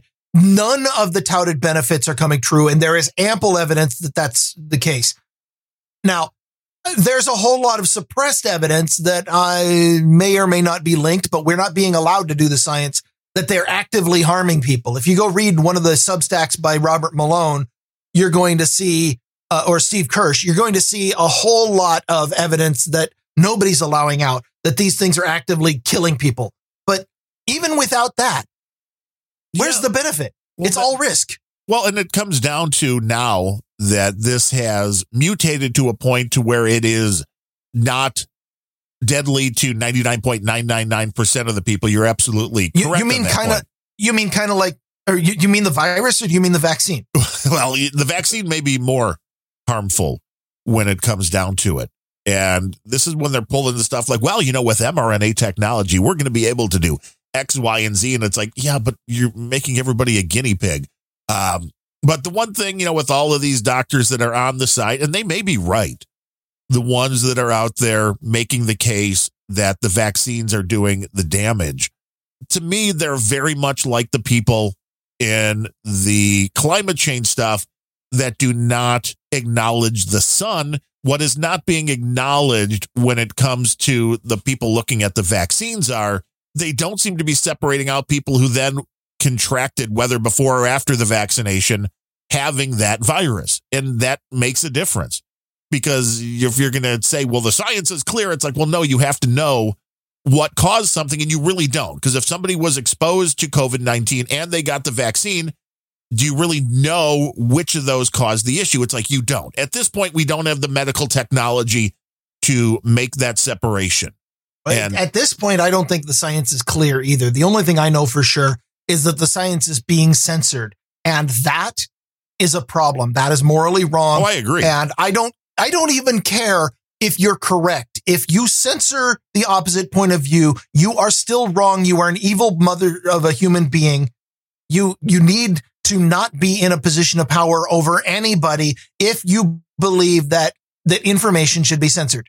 Oh, I agree. And it's funny in the troll room, BooBury says, I'm glad Darren O finally came around. I'm, I'm saying the same thing I have from day one. yeah, you're you're kind of being consistent with everything you've always said.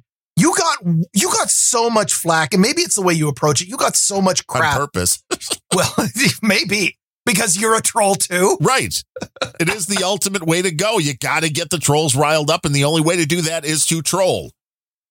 But I, I mean, I stand behind the fact I was okay. I'll take the one in a million chance that I'm going to get a blood clot. And, uh, you know, because I, I believe that the, uh, the medical advice that I've gotten was correct. But I also believe that the mRNA version of a vaccine was no good.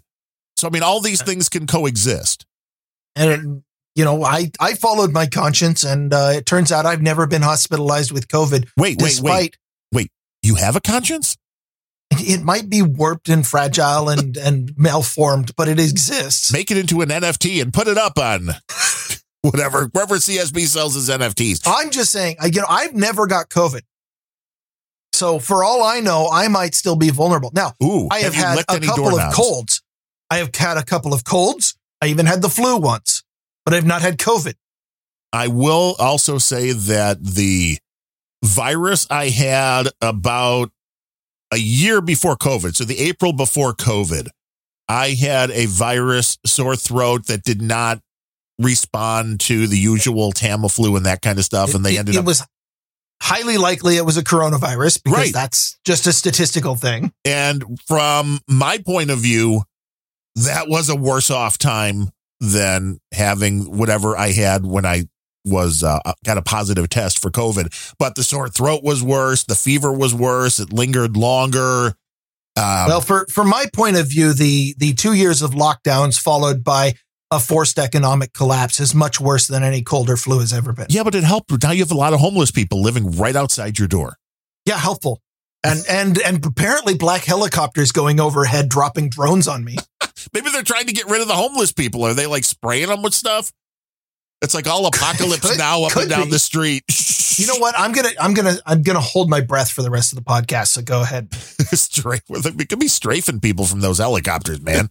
Are you hearing gunshots as they fly over? Or well, they would probably never not- stop hearing gunshots. welcome to Ch- Chiraq, baby. yeah, it's not Chiraq, but I looked up. You know, I looked up crime statistics for for my city, uh, Everett, compared to the rest of Washington, and uh, so violent crime in Washington is below the national average, and uh, uh, the I think it's it's like four per thousand people or something is the national average, and Washington is two point seven per uh, per thousand people in violent crime, and that's uh, you know murders, assaults, rapes, stabbings, etc. Um, Everett is almost twice the Washington average at three point nine. Ooh, So I'm already in a great place here. But then that was violent crime. Let's go to property crime. The national average for property crime is something like 16 per thousand. The Washington state average is 29. And Everett is 39. ooh, you guys are really catching in there. And, you know, this is one of those side effects of not bothering to uh, enforce crime laws, not bothering to prosecute crime. Oh, look, now there's more. And um, apparently, we're doing all right for the violent crime. But yeah, uh, we've we've had our car broken into in our driveway, and we have a camera pointed at the driveway. We got the dude on camera. We called the cops, and they're like, "Yeah, okay, we'll just take the report." Nothing since. Well, of They, course they not. don't do anything. They're overtaxed and overwhelmed, and there's just No, we're much overtaxed. Trust me. and overwhelmed. I was surprised. I saw the uh, similar numbers the other day because we always point to the same usual cities when it comes to the gun crime, which Chicago, obviously, because we're just right outside of there. But New Orleans, man, they're taking it to a whole new level per 100,000. They don't have as high of numbers, but they're a much smaller uh, populated area. And they were like number one with a bullet, if I can use a very Nice. bad pun. well, how else do you get to number one? I guess right there you go. If you go new, go down to New Orleans, go for the jazz, go for the food, you'll probably get shot. It sounds like a vacation to me. Hey, you know that's not a Someone's getting cornholed tonight. uh huh. Yeah, send Nancy Pelosi down there, see how she works it out. I tell you what, I tell you it's too, what. clo- too too close to the border. They don't. no, there's no crime down there. No, Oh, of course. I had a article, uh, Charter, the cable Charter. company. Okay. They're blaming the end of the COVID subsidy program because people are dropping their internet. You know, the people that were getting it free. You know, as opposed to the the not quite a recession. Right. Yeah. So that's part the, of it. The fact that people can't afford their own groceries and maybe you know charter services aren't high as priority. Uh huh. Well, they were giving away $50 a month. This is where the government was putting your tax money. And I saw this during COVID. We may have even talked about it that it was, hey, uh, if you're having a hard time, the government will pay $50 a month for your internet. This is now, they still have a government plan because, of course, they do. But now it is they'll only pay up to $30 a month and it's harder to qualify. So, of course, people are then dropping the. Uh, Such a terrible, terrible idea for like any kind of government subsidies are a terrible idea for anybody who understands basic economics. Yeah, it just makes everything worse. Well, uh, okay, okay. If you know, if you don't understand basic economics, let me give you a Then really you might work great- for the federal government. Well, there's that. Yeah. Then, then the Biden administration wants you. Uh huh. But if actually, I did see a statistic that everybody in uh, in Biden's cabinet or White House or just some group around him, they determined that uh, of everybody that works directly for Biden in one of these cabinet type positions, they have a grand total of two and a half years of actual business experience Wow. amongst all of them. And I think there were only like three people who had any at all. But anyway, And you wonder why things go right down the shitter. that, that statistic is probably wrong, but it has the correct gist because I saw it in a meme and therefore it must be true. Well, it makes some perfect sense. You know, as much as people Yeah. hated Donald Trump and as much as he had supports my- failed in business, he actually knows some business. Yeah, he was in business. Uh huh. And, and that statistic I know is correct because it supports my preconceived biases. Yes. This is, uh, we're going So- with confirmation bias here. Yes. Here's the example I will give though of what subsidies do. Um, college tuition. Because, uh, even when I was in college, we, we had already moved past the point where people paid for themselves. And instead, when I was there was probably 60 or 70% of the people were getting uh, some kind of government tuition assistance, be it grants or or usually just you know federal student aid and you'd file to the government and you'd get your student aid come in and and most people didn't acknowledge that they were borrowing that money they're like great college is paid for let me go Right. spend the rest on beer Right. Uh, which admittedly the beer was a better investment in a lot of cases Well, But- it certainly brought more joy. but you know what happened once federal student aid started just becoming de facto everybody was on it the price of college skyrocketed and went up something like you know what was the average? It was like 12% per year for several for a decade or more of just tuition increases every single year. It outstripped inflation by you know 800% and and why? Well because free money from the government. The, the government's paying who cares how much it costs. And that's how you completely screw over the supply and demand curve. And now you've got a, a whole generation of of college people who graduated with their gender studies degree can't get a job and are now the primary constituents of a regime who ran on the promise of we're just going to forgive all student debt. Right. Okay, if you want to go full communism, why don't you just forgive all debt everywhere? Why would students be pr- special? Let I me mean, other than you the want their vote. Right. Let me rack up that debt first, though, if we're doing that. Well, that's the problem. I'm like, like, like, if you forgive my mortgage debt, you might have my vote. uh huh. Probably not, but I'd still like that. This is where equity and equality comes in. And for those who haven't been, uh, you know, keeping I paid off my student debt. Now I owe on my house. Wouldn't mind that one going away, but Well, and the I guarantee I would numbers. not have paid off my student debt if I knew it'd be Right. It, it'd be forgiven. Right. If you knew it was going to just disappear, you'd be like, well, no, I'll just wait a while. Uh, but the cost of college has gone up astronomically. I can remember when my sister went to DePaul and she must have graduated uh, around 1988 or so out of college. It was 7000 a year. Yeah, I believe that. Now it's like what? See, I 40, I- I 50,000 a year for most. well, I, I don't know what Paul is, but that that's I mean, when I was there about a decade later, forty or fifty thousand a year was was a decent amount, or you know, was reasonable for the higher end universities. I I would not be surprised if it's twice that now. It's I don't know. I haven't looked. I, I fortunately don't have any kids who are about to enter college and bankrupt me for it.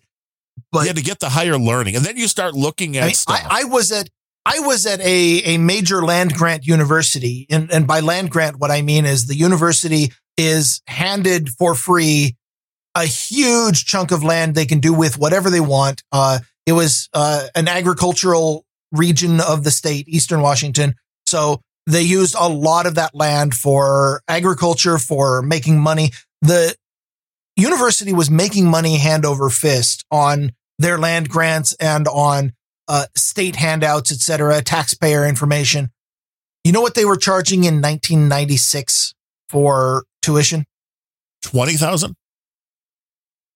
I think it was more than that. I wanted to say it was about 28. Damn. And this this was a this was not some private uh, prestigious college. This was Washington State University. So, and it's nuts. It is. And the question becomes then do people end up using their degree? I will say there is a baseline argument that kids going to college will do some growing up. And no matter what you're majoring in, you will get some life experience there. But overall, the amount of people that really use anything they learned in college in the job that they end up doing for a majority of their life, not so many. Now, if you're a computer programmer or a doctor or something that's very technical, yes, you need the training. uh, maybe. You well, okay. So but you can learn. I I got- got in the medical stuff. I got a de-. I got a degree in computer science, and of everything that, that that college gave me, the only thing that prepared me for a career in computer science was the piece of paper that said I got a degree in computer science. Because nothing that I learned at the university was applicable to the job I ultimately got. I- I- unless unless you count some of the how to think courses, which are really not taught much anymore. But here's here's a fundamental thing, especially if you're going to college during the 90s tech boom. And that is anybody who knows what the hell they're talking about and is worth their salt, there is a very high paying job in the industry. So if you're at the university, either you are shitty at at doing computer science or you're one of those weird altruistic unicorns that don't really exist in the real world. So I, had some p- teachers that I had a lot of respect for as teachers, but I did not learn computer programming from college. I learned computer programming from my own projects that I did in between classes and from things that I learned once I got out of college. Uh, They didn't, they didn't teach me. I, I had a class in, in Fortran 77. And by the way, that's not like a version number. That's the year that the programming language came out. That, that's a sexy language too. um, Sir Omaha was like, I paid about six thousand a year, and then Omega Project slammed him with I paid six hundred and seventy six dollars in nineteen sixty three. Six hundred and seventy six dollars for a year of college. Holy crap! So yeah, um, I, I will go ahead and rest my case. Then the introduction of just de facto everybody gets federal student aid caused tuition to go up double digit increases every single year to the point where nobody can afford college without going in and becoming a slave to the government. And then when the government comes back and is like, oh, well, we'll just forgive all student debt. Well, yeah, but that money came from, can, can you go ahead and forgive all the debts that I incurred because my taxes were too high because you decided to steal my money for your student debt? And let's remember what President said. No, no, you, you don't need the degree. If you could pass the competency test, you can have the job.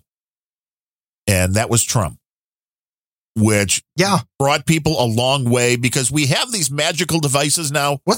Wasn't that one of the awesome policies that he instituted for federal workers that Biden turned around on day one? Yeah, probably. Did he? I mean, I don't remember seeing that, but I can don't- believe that would be something. Biden turned a lot of stuff that Trump that- did around.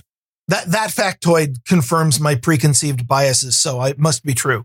No, no live tag today for GOB. I forgot to do it. Was having audio issues getting it set up. See, this is the problem with all of these uh these newfangled things. Yet we're still live. It's amazing See, how this that is, works. this is why you need uh, a Cold Assets podcast creator. yes. He handles everything for you. Yeah. And if he doesn't, then get on it. I work on uh, that for the rock and roll pre-show, and it works delightfully compared to uh, WordPress for that.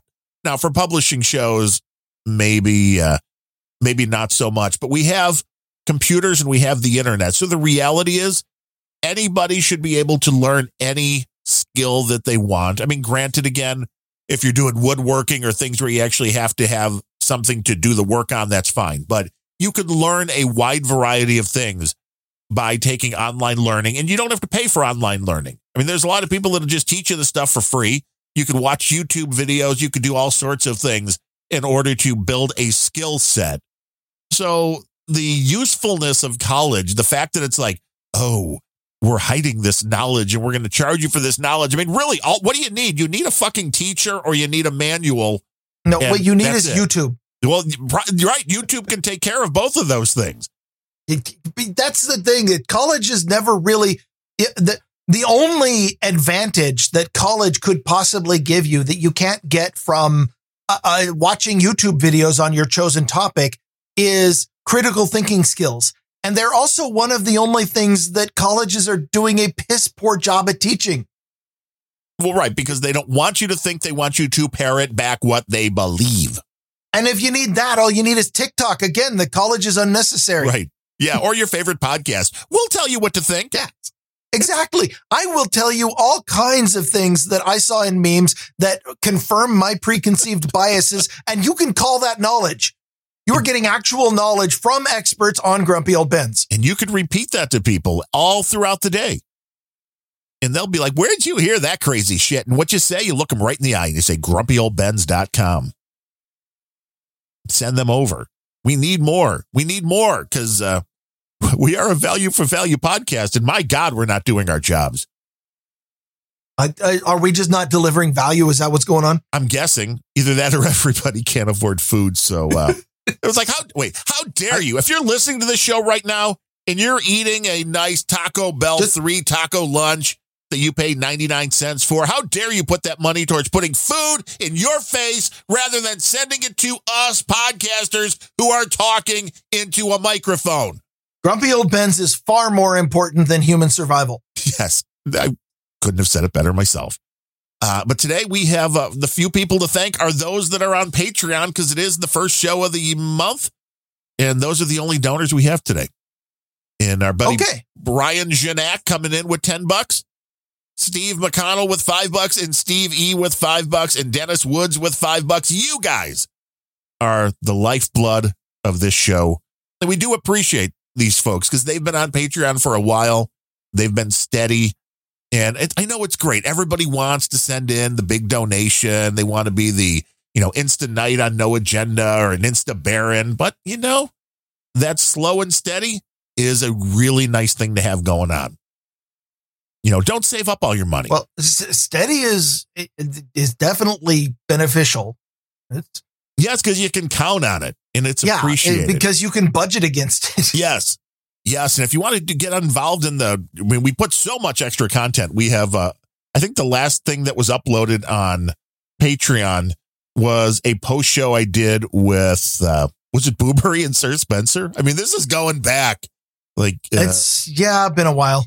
I mean, we could always start, you know, adding more content to that, but, uh, I I I I haven't been on Patreon long enough that I would probably have to use the password recovery feature like, where's Because- am I? Yeah. Because I checked recently and I do not have an entry for Patreon in my current password manager, which I started using in 2018. Damn. But then how are you even on the, uh, the Carl with a K, uh, his show, the, we are, who are these podcasts? Uh, because he, like so many podcasters who don't seem to understand the problems of of placing uh, putting all of your communications through a single monolithic corporate entity, is using Discord for everything. Oh, what a douche. Now, now I use Discord for a couple close friends and my, uh, you know, my Minecraft gaming group and stuff like that. And I do not apologize for the fact that I do use Discord for that. But if for some reason I post a meme, which I do often, and Discord decides that, oh, you know, you're alt right, we're going to shut you down entirely, then I just text everybody who's in there because, uh, you know, SMS and I do like providing that information to the phone company to archive and tell them, hey, we're going to this other site or this other place or this IRC channel or this Mastodon server somewhere else. But being a podcast and or any kind of, of entertainment product and having all interactions with your public go through a platform that can be shut off at the whims of a big Silicon Valley property is just playing with fire. Yeah, you want to back. Uh, you want to back up. Yeah. You want to weigh. Putting putting your whole community on YouTube, terrible idea. Putting your whole community on Facebook, on TikTok, on Instagram, on Snapchat. uh, No, nobody would ever use that. But uh, anywhere that that you don't control and somebody can conceivably delete from out out from underneath you and suddenly you have no connection.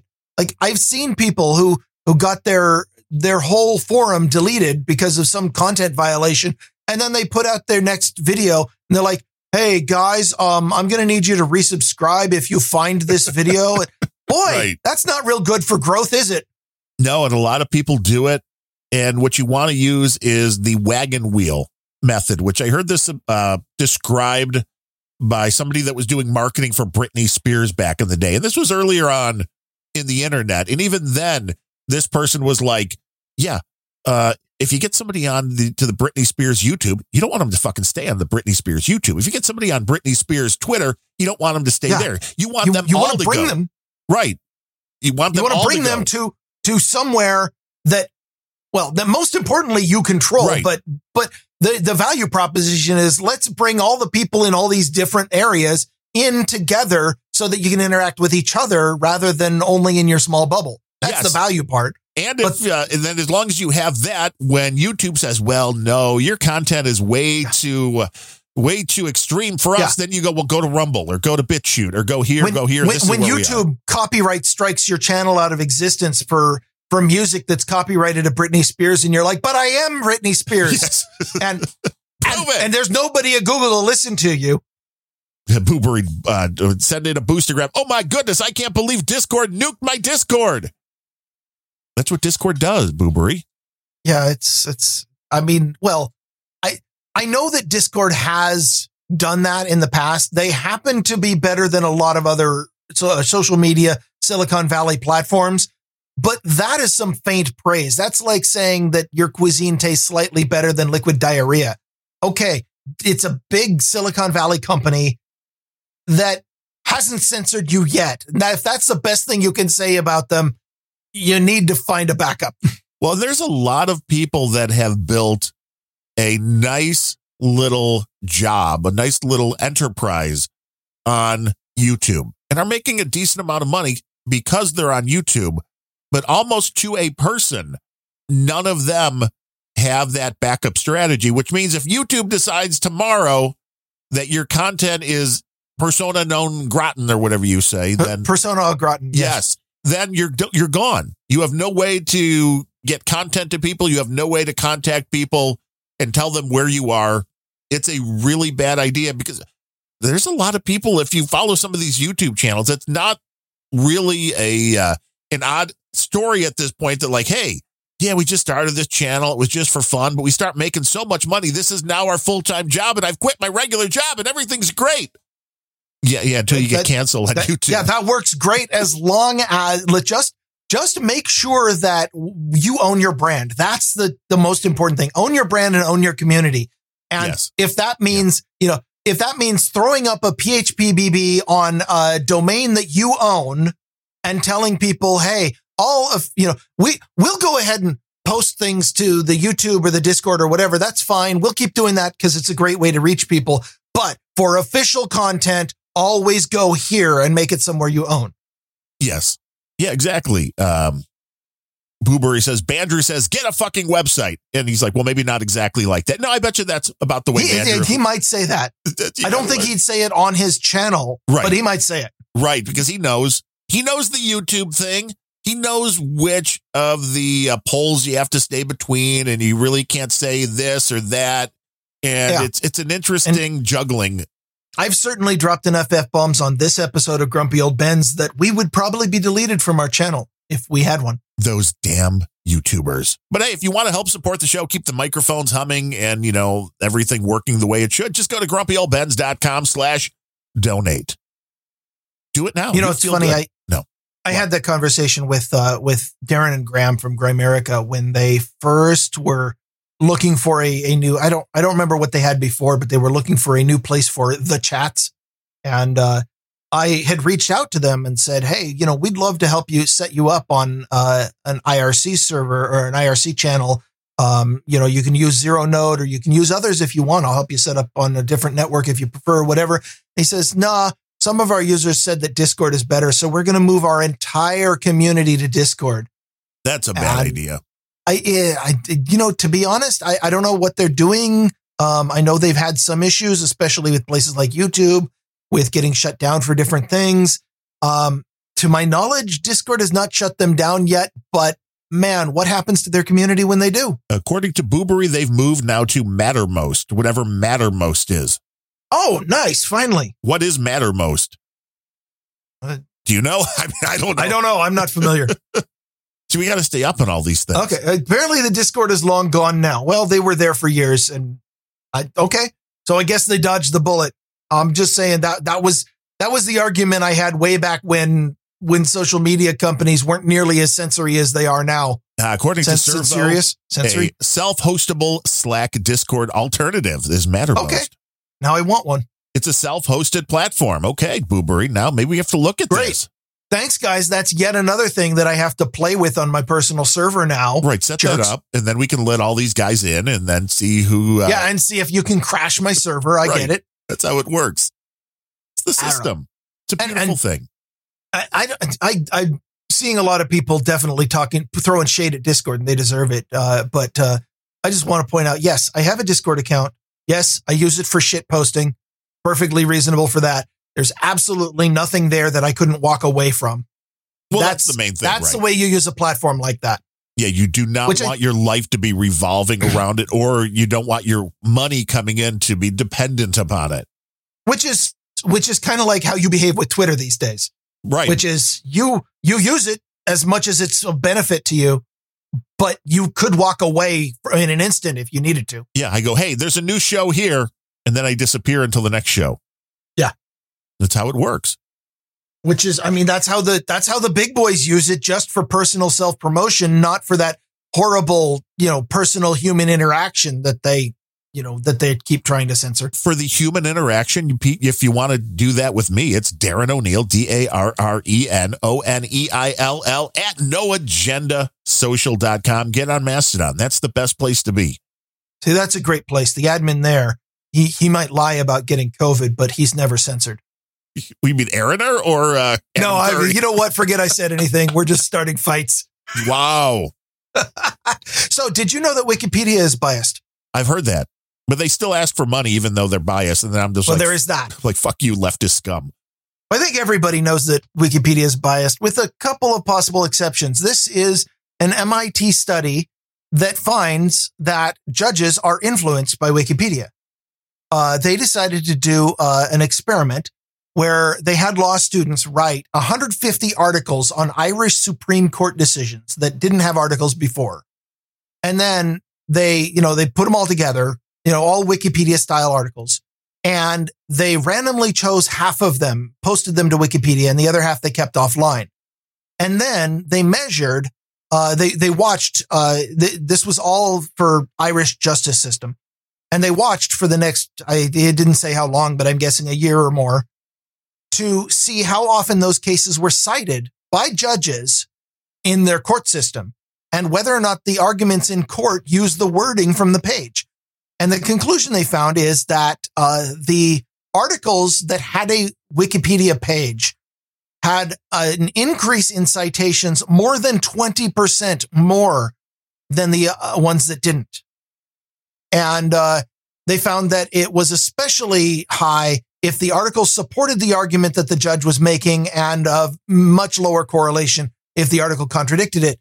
But um, they also found that many, many of the judgments coming out of real judges in the Irish court system used the exact wording when when the uh, when the judgment supported their case that was found on Wikipedia.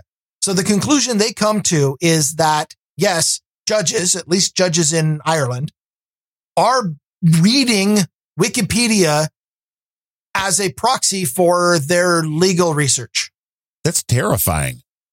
it is. Given that Wikipedia is, you know, let's let's put aside the systemic bias in one political direction, which is hard to do.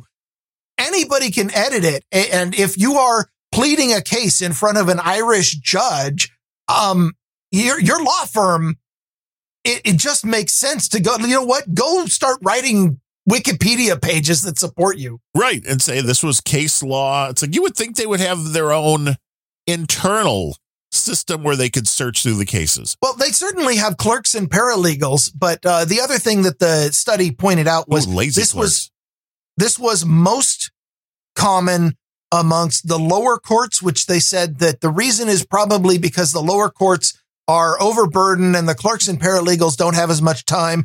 And so the judges are going to Wikipedia and looking up the thing themselves so that they're not delayed in writing their opinions, which is a pretty charitable explanation, but let's go ahead and go with it.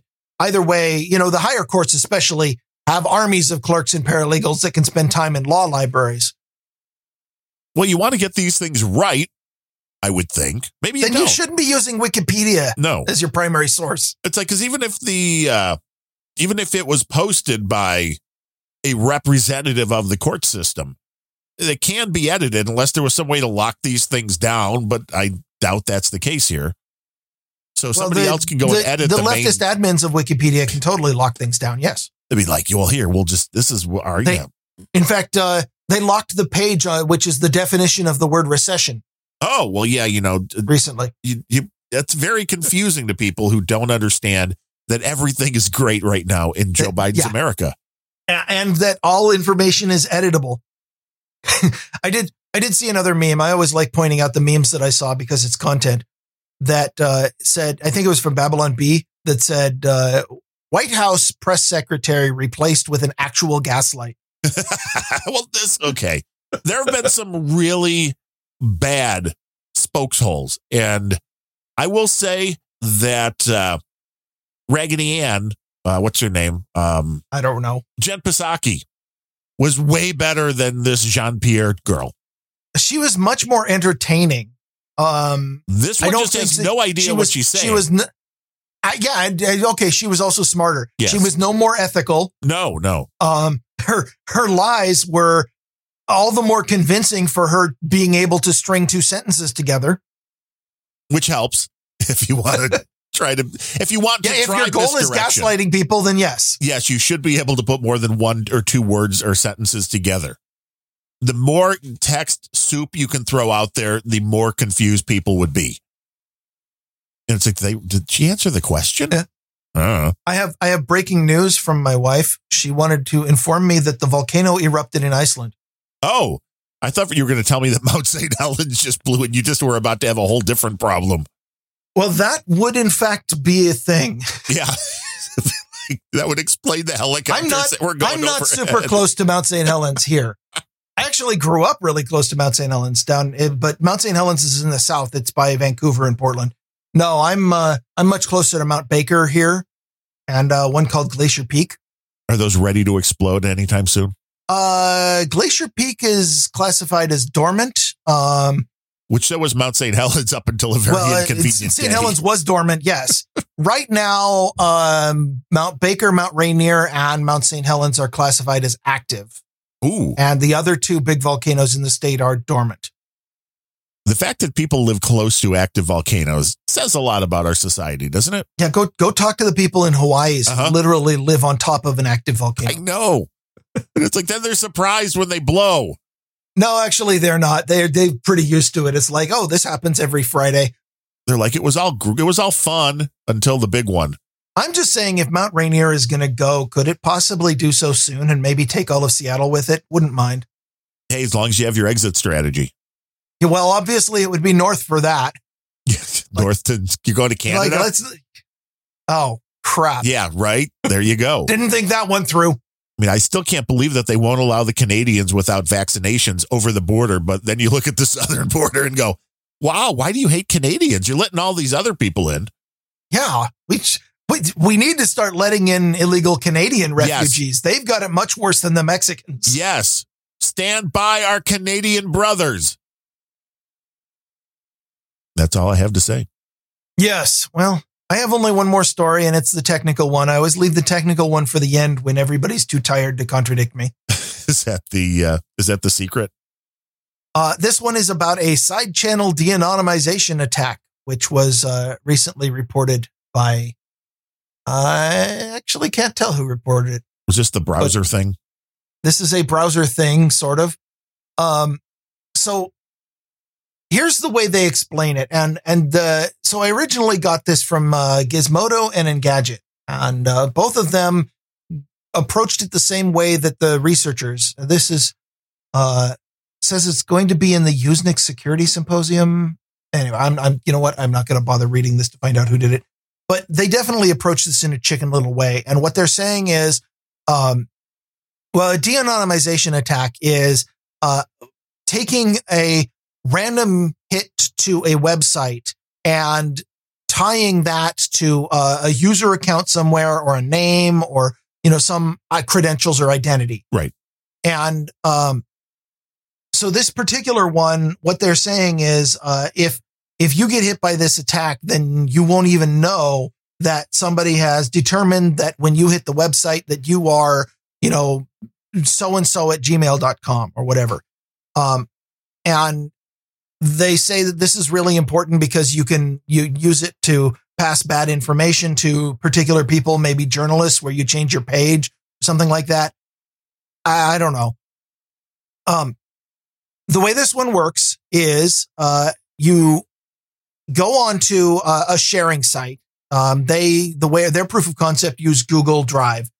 Uh, you give permissions to the account that you want to detect for sharing some media thing. It could be just a media blob. It could be a video. It could be a bunch of random data. But you you upload it to the sharing site and you give them permissions so that they have a permission to access and nobody else does. Then you get the target to visit a site that you own that tries to load that resource that has the permissions. Ooh. And then you can run JavaScript, which does a cache timing attack to see if the browser is being bogged down at the moment you're trying to load it, because that will tell you whether it's successfully loading or not. And what that does is it gets around a lot of cross-site scripting things. It gets around um, the the cross-domain barriers inside the browser, and it allows your site basically to see are you the person who has permissions to this media file. Now, this is an interesting attack, and the the only thing, like like I said, the only thing it really gets around is is the the the cross-site origin policies on most browsers, which say if you load something from site A, the JavaScript on site B has no way of detecting. And and the interesting technical bit is the cache timing attack, which checks to see, you know, how bogged down are we while trying to load this media. Hey, that's kind of clever.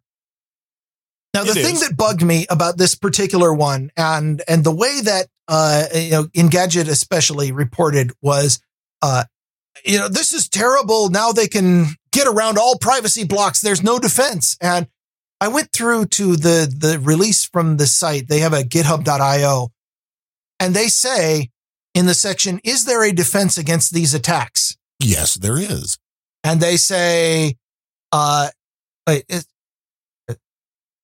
well, unfortunately, we're not aware of a countermeasure that provides 100% protection while also preserving usability and efficiency. They do, however, provide options to mitigate the attack. One is, of course, they've written a browser extension that you can install. No. That's they say that will successfully block the attack. Okay, but what other attacks does it open you up to anyway? I mean, it's obviously Um, a very targeted attack. Um, they also point out that um, third party cookies and cross site requests are required, so you could disable those and the whole thing stops working. Safari, Tor, and Firefox already do that by default. Um, the other thing that apparently never really occurred to them, or or they just don't want to consider, because it's so built in to the foundation of the web that these things must always be, Turn off is Java. I if you block JavaScript, the whole thing stops working. If you don't visit an owned site, they can't hack you. Or how about this one? Don't browse while signed into Google. That's a bad idea. And, and then like that I mean, obviously the JavaScript part of it, that's a big thing, but everybody runs JavaScript, so it's perfectly safe for hackers to exploit, right? But log out of Google once in a while. it, that that's how that's the the crux of the whole thing is that your Google login is being used as a cross-site attack where you are visiting a page, you happen to be logged into Google and now they've got you because you really wanted the convenience of always being logged into Google on every site that you visit. Well, Well, convenience is important. Use Proton Mail. yeah, or you know, use uh, what, what's what's uh John C. Dvorak's one the where he, one where he gets no spam Squirrel Mail. something yeah But that's on his own domain. So that's just a program on Dvorak.org. but he of- gets no spam. right. None of my emails on Dvorak.org are, are spam. Hey, you know what? I don't get any email at Dvorak.org either. so it proves any it works. spam. Yeah. I don't get any spam at Dvorak.org because I get no email. Did you know that Winamp is back? It really whips the llama's ass. Uh huh. I was just kind of happy to see that. I don't know why. They have a new release candidate. Okay, what is it back though? It is. Uh, it is Because Winamp two. Winamp two was amazing. Winamp three forever. Winamp five can go suck a llama's balls. Yeah, there's a new release candidate that seems uh, like they may be back to their uh, original kind of concept.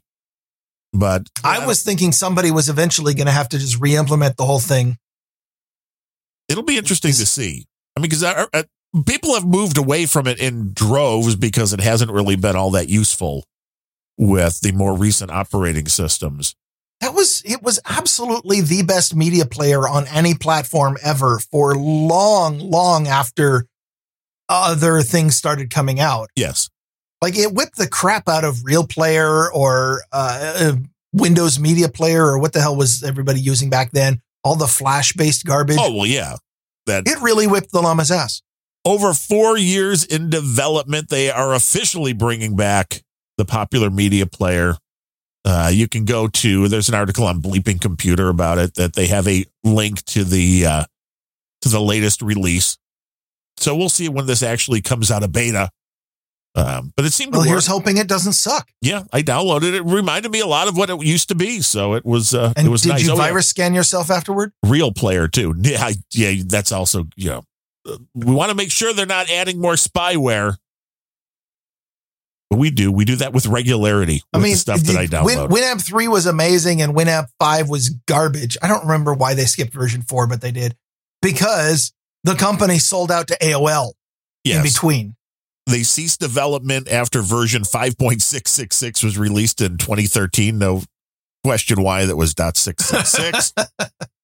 Wow. Um, it said in October of 2018, I had no idea this happened, but then a newer version, Windows 5. Point, uh, Winamp 5.8, I'm sorry, that was leaked online, and then the developers decided to publish it themselves, according to the Winamp.com website. Since then, they've been promising an updated version that will have cloud streaming support and more modern features.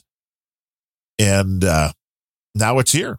It is here. It looks like you could actually put in your uh, podcasts and stuff, and it would keep up to date with that. So they are putting stuff in that the old that's never a plus. had, which would be nice if you could just use this as a podcast player as well. Maybe if they add a little uh, podcasting Uh, and- 2.0 magic yeah, I was going to say, are they are they going to support the the value tag and live items? Because I want that. that would be nice. That would I be would nice. use that. I might even I might even give up VLC for the first time in a decade. yeah, if this could just, you know, you got Winamp open, it just pops up, hey, new podcast. That would be nice. That would be nice. So we'll see. Hopefully this it's it's kind of the nostalgic thing for for us because we used this nonstop back in the day for playing all audio.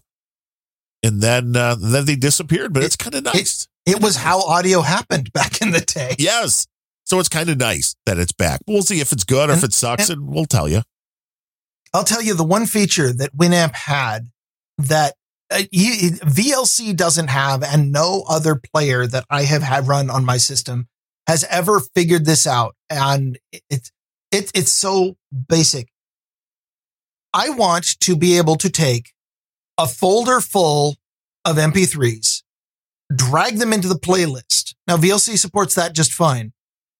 And now I want to right click and say, randomize this playlist. Now, all players have the little button that says play randomly, where it goes to a different part of the playlist, but that doesn't change the playlist. that just changes where the pointer in the playlist jumps around like crazy.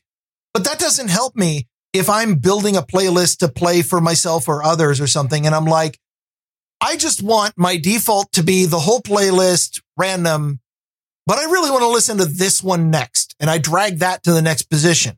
Well, that doesn't help if your pointer's jumping all around. You have no idea where the position is. Right. And it, it's it's the silliest thing. Here's here's another feature that Winamp had that no player that I've ever encountered has. In Winamp, at least three, the one that I like. If you hit control and click on the stop, it doesn't kill your song right now. It plays to the end of the track and then stops cleanly. Ooh, convenient. What player does? Why don't players have that? What that again? If you're DJing for a fraternity full of people, that's a pretty damn useful thing. You're like, I want the track to end and I want to talk after this, and then I'll hit play when I'm ready to go. But no, there no player has that. You've got to time and wait till the end of the song and hit stop and hope that you don't forget and hit it early and you know cut off the riff or even worse hit it late and you get the first riff of the next song in the playlist. It is not easy to be a DJ. i just okay you know what? Now i'm just ranting for the sake of ranting. We should probably exit at this point. Before the before the black helicopters come in and officially remove you from your current location and bring you to uh well, we can't talk about that, but we will be back again for another show sometime soon, next Wednesday, most likely, right here, same bat time, same bat channel, except there's no COVID bats here. And I may even remember to uh to the live tag next time so people will see this in their podcasting 2.0 enabled let's, apps. let's not make promises we can't keep Yeah, I know. Let's hope all the audio just damn well works. But with that said, I am Darren O'Neill coming to you live from a bunker deep in the heart of middle America, just outside of Chiraq, where you know all's good. And from America's left coast, where the black helicopters are now arriving to pick up my ballot. I'm Ryan Bemrose. So racist.